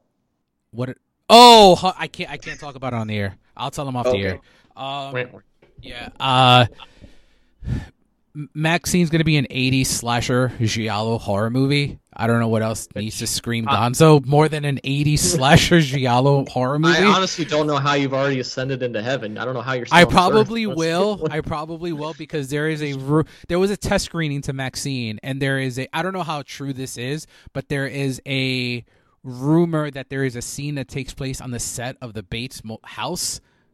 Oh, Like, yeah. come on, like what the put that fuck? At the end of the movie, because if you die of happiness in the first five minutes, then what's I the mean, point? yeah, seriously. And then yeah, I mean, uh, Joker, F- Folie à like I mean, I'm just curious what the fuck this is. like more than anything, like Todd Phillips is a unique person.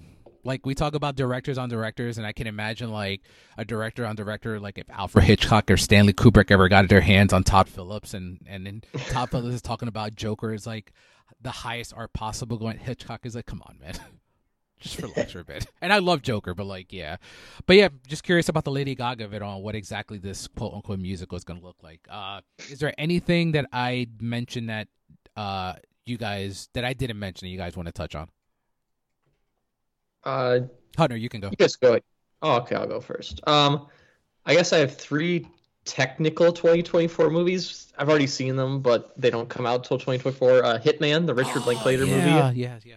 which on Netflix, I I want to guess. watch it. Yeah, It's which so is play well. good. So play good. well. Let So me I see give it that. that. So It's so Uh, good. that's fun. So, um, You were Movie- you were you were on a really bad streak at NYFF too, right before you saw this, right, Josie? And then this hit, and you're just like, "Let's go." Yeah, it was my favorite movie at NYFF because nothing else hit as much. uh, I'm I'm hoping you don't mean then Evil Does Not Exist, which played Tiff and NYFF, which was so good. Oh, I skip. I skipped I did it. not see that. I Yeah. skipped it. Okay. Well, Dave, good on you for skipping because you hate it. Even though it is a great movie, uh, Ryosuke Hamaguchi's Drive My Car follow up. Um, the first 10 minutes is a guy chopping wood. The next 20 minutes is a town hall meeting. So there you go. That's the third of the movie right there. No, so no. so good. Yeah. I and I get it too, but that's something I love. It's so pretentious and so beautiful, though, and I loved it. Do you? I, I don't know if Josie or, or JC will care. What is this thing about the ending that everyone talks about? The ending makes no sense. Okay. and it's kind of part of it. The movie is like so low key and like natural, and then the ending is like pull the rug out, Mm, like okay. very metaphorical and weird. And I honestly don't really know what it's about, but it's really cool and scary. So that's why I really want to see it again. But somebody picked up for distribution. They have not made one announcement yet and when they're gonna release it. So just get on that because it's a great movie. And then I had The Beast, which I saw at TIFF, uh, starring Léa Seydoux and George Mackay. It's ah that that movie is indulgent, excessive, and just all around crazy, and I loved it. It's funny, it's scary, it's traumatic, it's it's everything. I really want to see it again. I hope I think they're releasing it like the spring or whatever. So, but yeah, Nice. um, I got others. You know, we could talk about. Anything else on your end, JC? Oh, but yeah, like my number ten is Megalopolis. The same thing you said. Like, I don't think it's gonna be great, but I'm just it's most likely his last movie, so I'm just excited. I'm I'm it's just a passion project. He literally sold half of his winery f- to to make it, so respect. Would Uh, this be like Godfather level good? I it is, hope I'll be super Please happy. do. I'd be so happy. I'd be so Uh, happy. Number nine is I think Hunter's probably like the only one that that might be like that knows about is the orders by Justin Kurzel, the guy that did um Macbeth Yes, with that's my number nine. That's my number nine. Yay. he did um Nit, Nit is it Nitram or Nitram? Nitram. Oh, I like Okay. Nitram. I like Nitram. But yeah, like it's it's um it's freaking Nicholas Hoult and Jude Law is about bank bank robberies, car highs, and FBI's and, and terrorism. Like that's catnip for people like me and David, but but Ju- and Ju- Justin Kurzel, like he's he's a very visceral direct visceral director, so I know it's gonna be like very hardcore. Uh, number eight actually jumped as soon as Ryan Gosling uh dropped out of it, which is The Wolfman. I feel like Christopher Abbott is a better choice for it because he knows how to play torture souls better. Yeah. I've been a fan of his since Girls. I love him and James White. On the count of three, like Josie said, Possessor, Sanctuary. Like he's just he. I feel like it. It won't make as much money as it would have made with with Ryan Gosling, but I feel it might be a better movie with with him and um Leigh Whannell as director. Number seven, Mickey Seventeen, like Dave said, Robert Pattinson and and Bong Joon Ho together in a sci-fi movie. Say less. I don't need to see a trailer. I don't need, need to know the plot. Uh, number six is Terrifier three. Same as Dave, I'm just a, I'm big on horror. Like it, it might be trash, but the fact that it's, it's set in Christmas has me excited. Like I, we we haven't had a Christmas horror movie in a while. Number five is Apex, which is the Joseph Kosinski A, A uh, Formula One movie with Brad Pitt. Like given what he did with with Top Gun Maverick, I'm excited to see him. Like because like it's actual real racing. Like Brad Pitt did his own racing for the movie, so that's pretty exciting to me.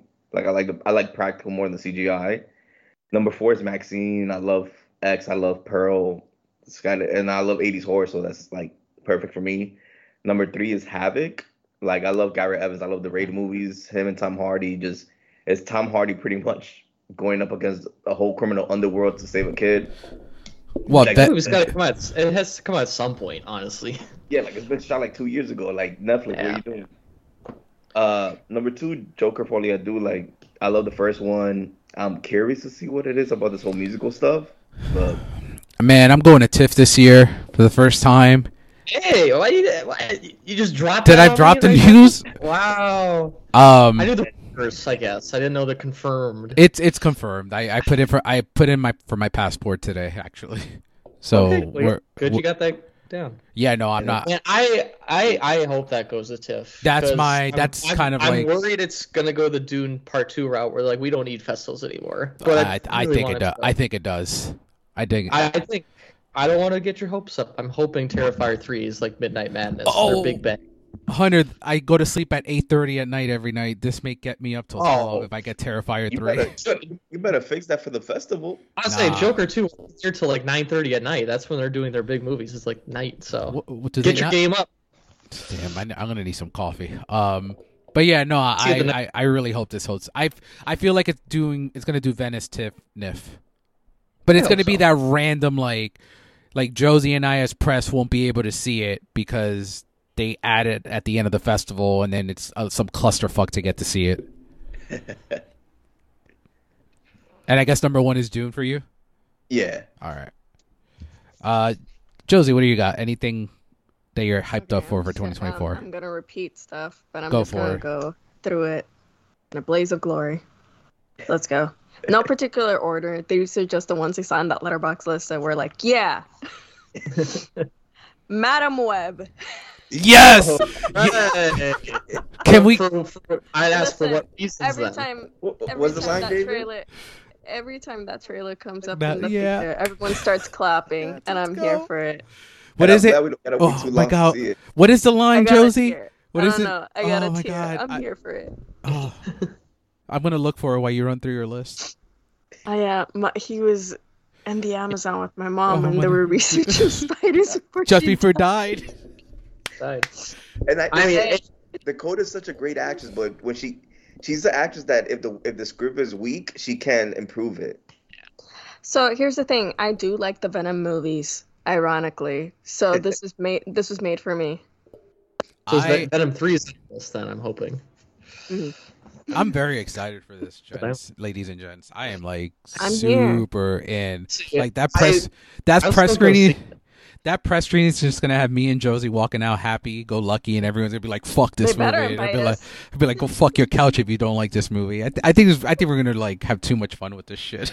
If you get an invite, I'll, let me know. I'll fr- I'll freaking leave work early. I think I think this is what people wanted Morbius to be like garbage that you Yeah. can actually like have guilty pleasure fun with. Morbius is just garbage. This feels like it may be that guilty pleasure like vibe. Morbid.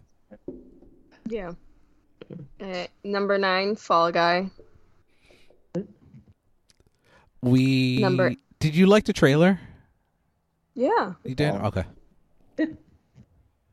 Right. Number eight, How to Have Sex, because I haven't seen it, and I think it's gonna be released Finally. Yeah. here Yeah. next year. Mhm. Um, number seven, Furiosa, obviously. Number six, Gladiator 2. Number five, Inside Out 2. Number four, Nosferatu. Number three, Challengers. Number two, MaXXXine. And number one, Dune 2. Woohoo. We won't have to wait long for Doom, thank God. That's nice. I have, I have a few more personal world, picks. It might have been in some top tens. Uh Hunter, do you have any you said you have some picks? Personal picks, yeah. Numbers. I have like Blitz, the Steve McQueen movie that Oh. takes place during World War II. That they're, I think they're saying it's going to Cannes and it's going to be Apple's big Oscar push. So like, hey, it's all the right things. Um, Merc, I know you you know about this movie Conclave, the movie about the Vatican, Edwin directed Burke. by Edward Berger, who just did All Quiet on the Western Front. So like. A movie about popes and politics in the Vatican by the same guy who did that. I'm like, oh, all right. That Um, hella interesting. I'm hoping to. See, yeah, I, that's another one where I'm like sneaky Tiff movie. I really want to see it. So, um, I have the Brutalist, which is Brady Corbet, who did Vox Lux specs in 2018, which I loved. So Hey, I'm, I'm I'm I'm I'm all for what he's gonna do next. So I do have Joker too in here, only because they're saying all the right things. You get Lady Gaga in there, you get Brendan Gleeson. You're saying it's gonna be a musical. I'm like, all the all the comic book movies I just had on my worst of list. This is doing everything different from those movies. So I'm like, okay, I'm here for it. I really want to see this. So Lady Gaga's gonna win supporting actress next year. I, you know, I honestly, I wouldn't complain. Um, number three. This is the fourth consecutive year this movie has been on this list. The Way of the Wind by Terrence Malick. Whenever it's coming out, they shot this movie in 2019. it still isn't out yet. Come on. It's literally Terrence Malick doing the story of Jesus Christ. Like, come on, that is exactly what I want. His all his movies are religious movies, so he's just he's going straight to the source. Uh. It will be a TIFF, and I will hope you shut up about it. And well, obviously you won't see it, so. Oh no no no! no. I'll I'll, I'll Actually, give you it'll be a- this. it'll be a it'll be a canon. I'll see it. If the Actually, never mind. movie if the movie's under two hours at TIFF, I'll watch it with you. It's Oh, not. it's not gonna be under two hours. yeah, and that's- it's not. If it's under three, I'd honestly be surprised a little bit, or maybe two forty-five or something yeah, like it's that. like 230, 245. Yeah, Is Civil War on do- your list, Hunter? it was like. I, I'm gonna do an article for this like 30. I think it was like 27 on my 30 because I'm like, I'm curious about it because like I think Alex Garland will really like go there, and that's I love any movie that really goes there. And I think he's going to take this concept and just go. But what a, what a year to do this in. It might not be good. I it's the best year to do it in terms of marketing, I guess. I agree. Yeah. Should have Sure. came out in November.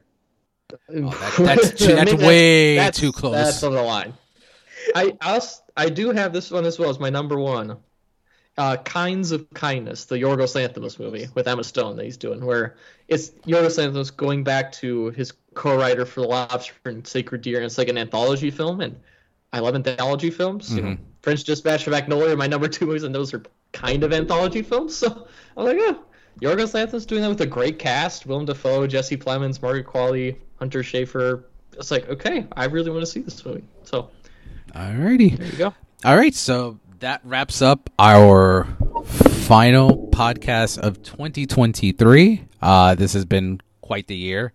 Uh, next year we have a lot of fun anniversaries on the on deck. We have um, just to throw some out there. We have the Godfather Part Two, which will probably be the longest podcast in the history of podcasts. I am betting. we I, I s- keep saying That we might might as well just we might as well just do a watch along because it's going to be a three and a half hour long podcast no matter what.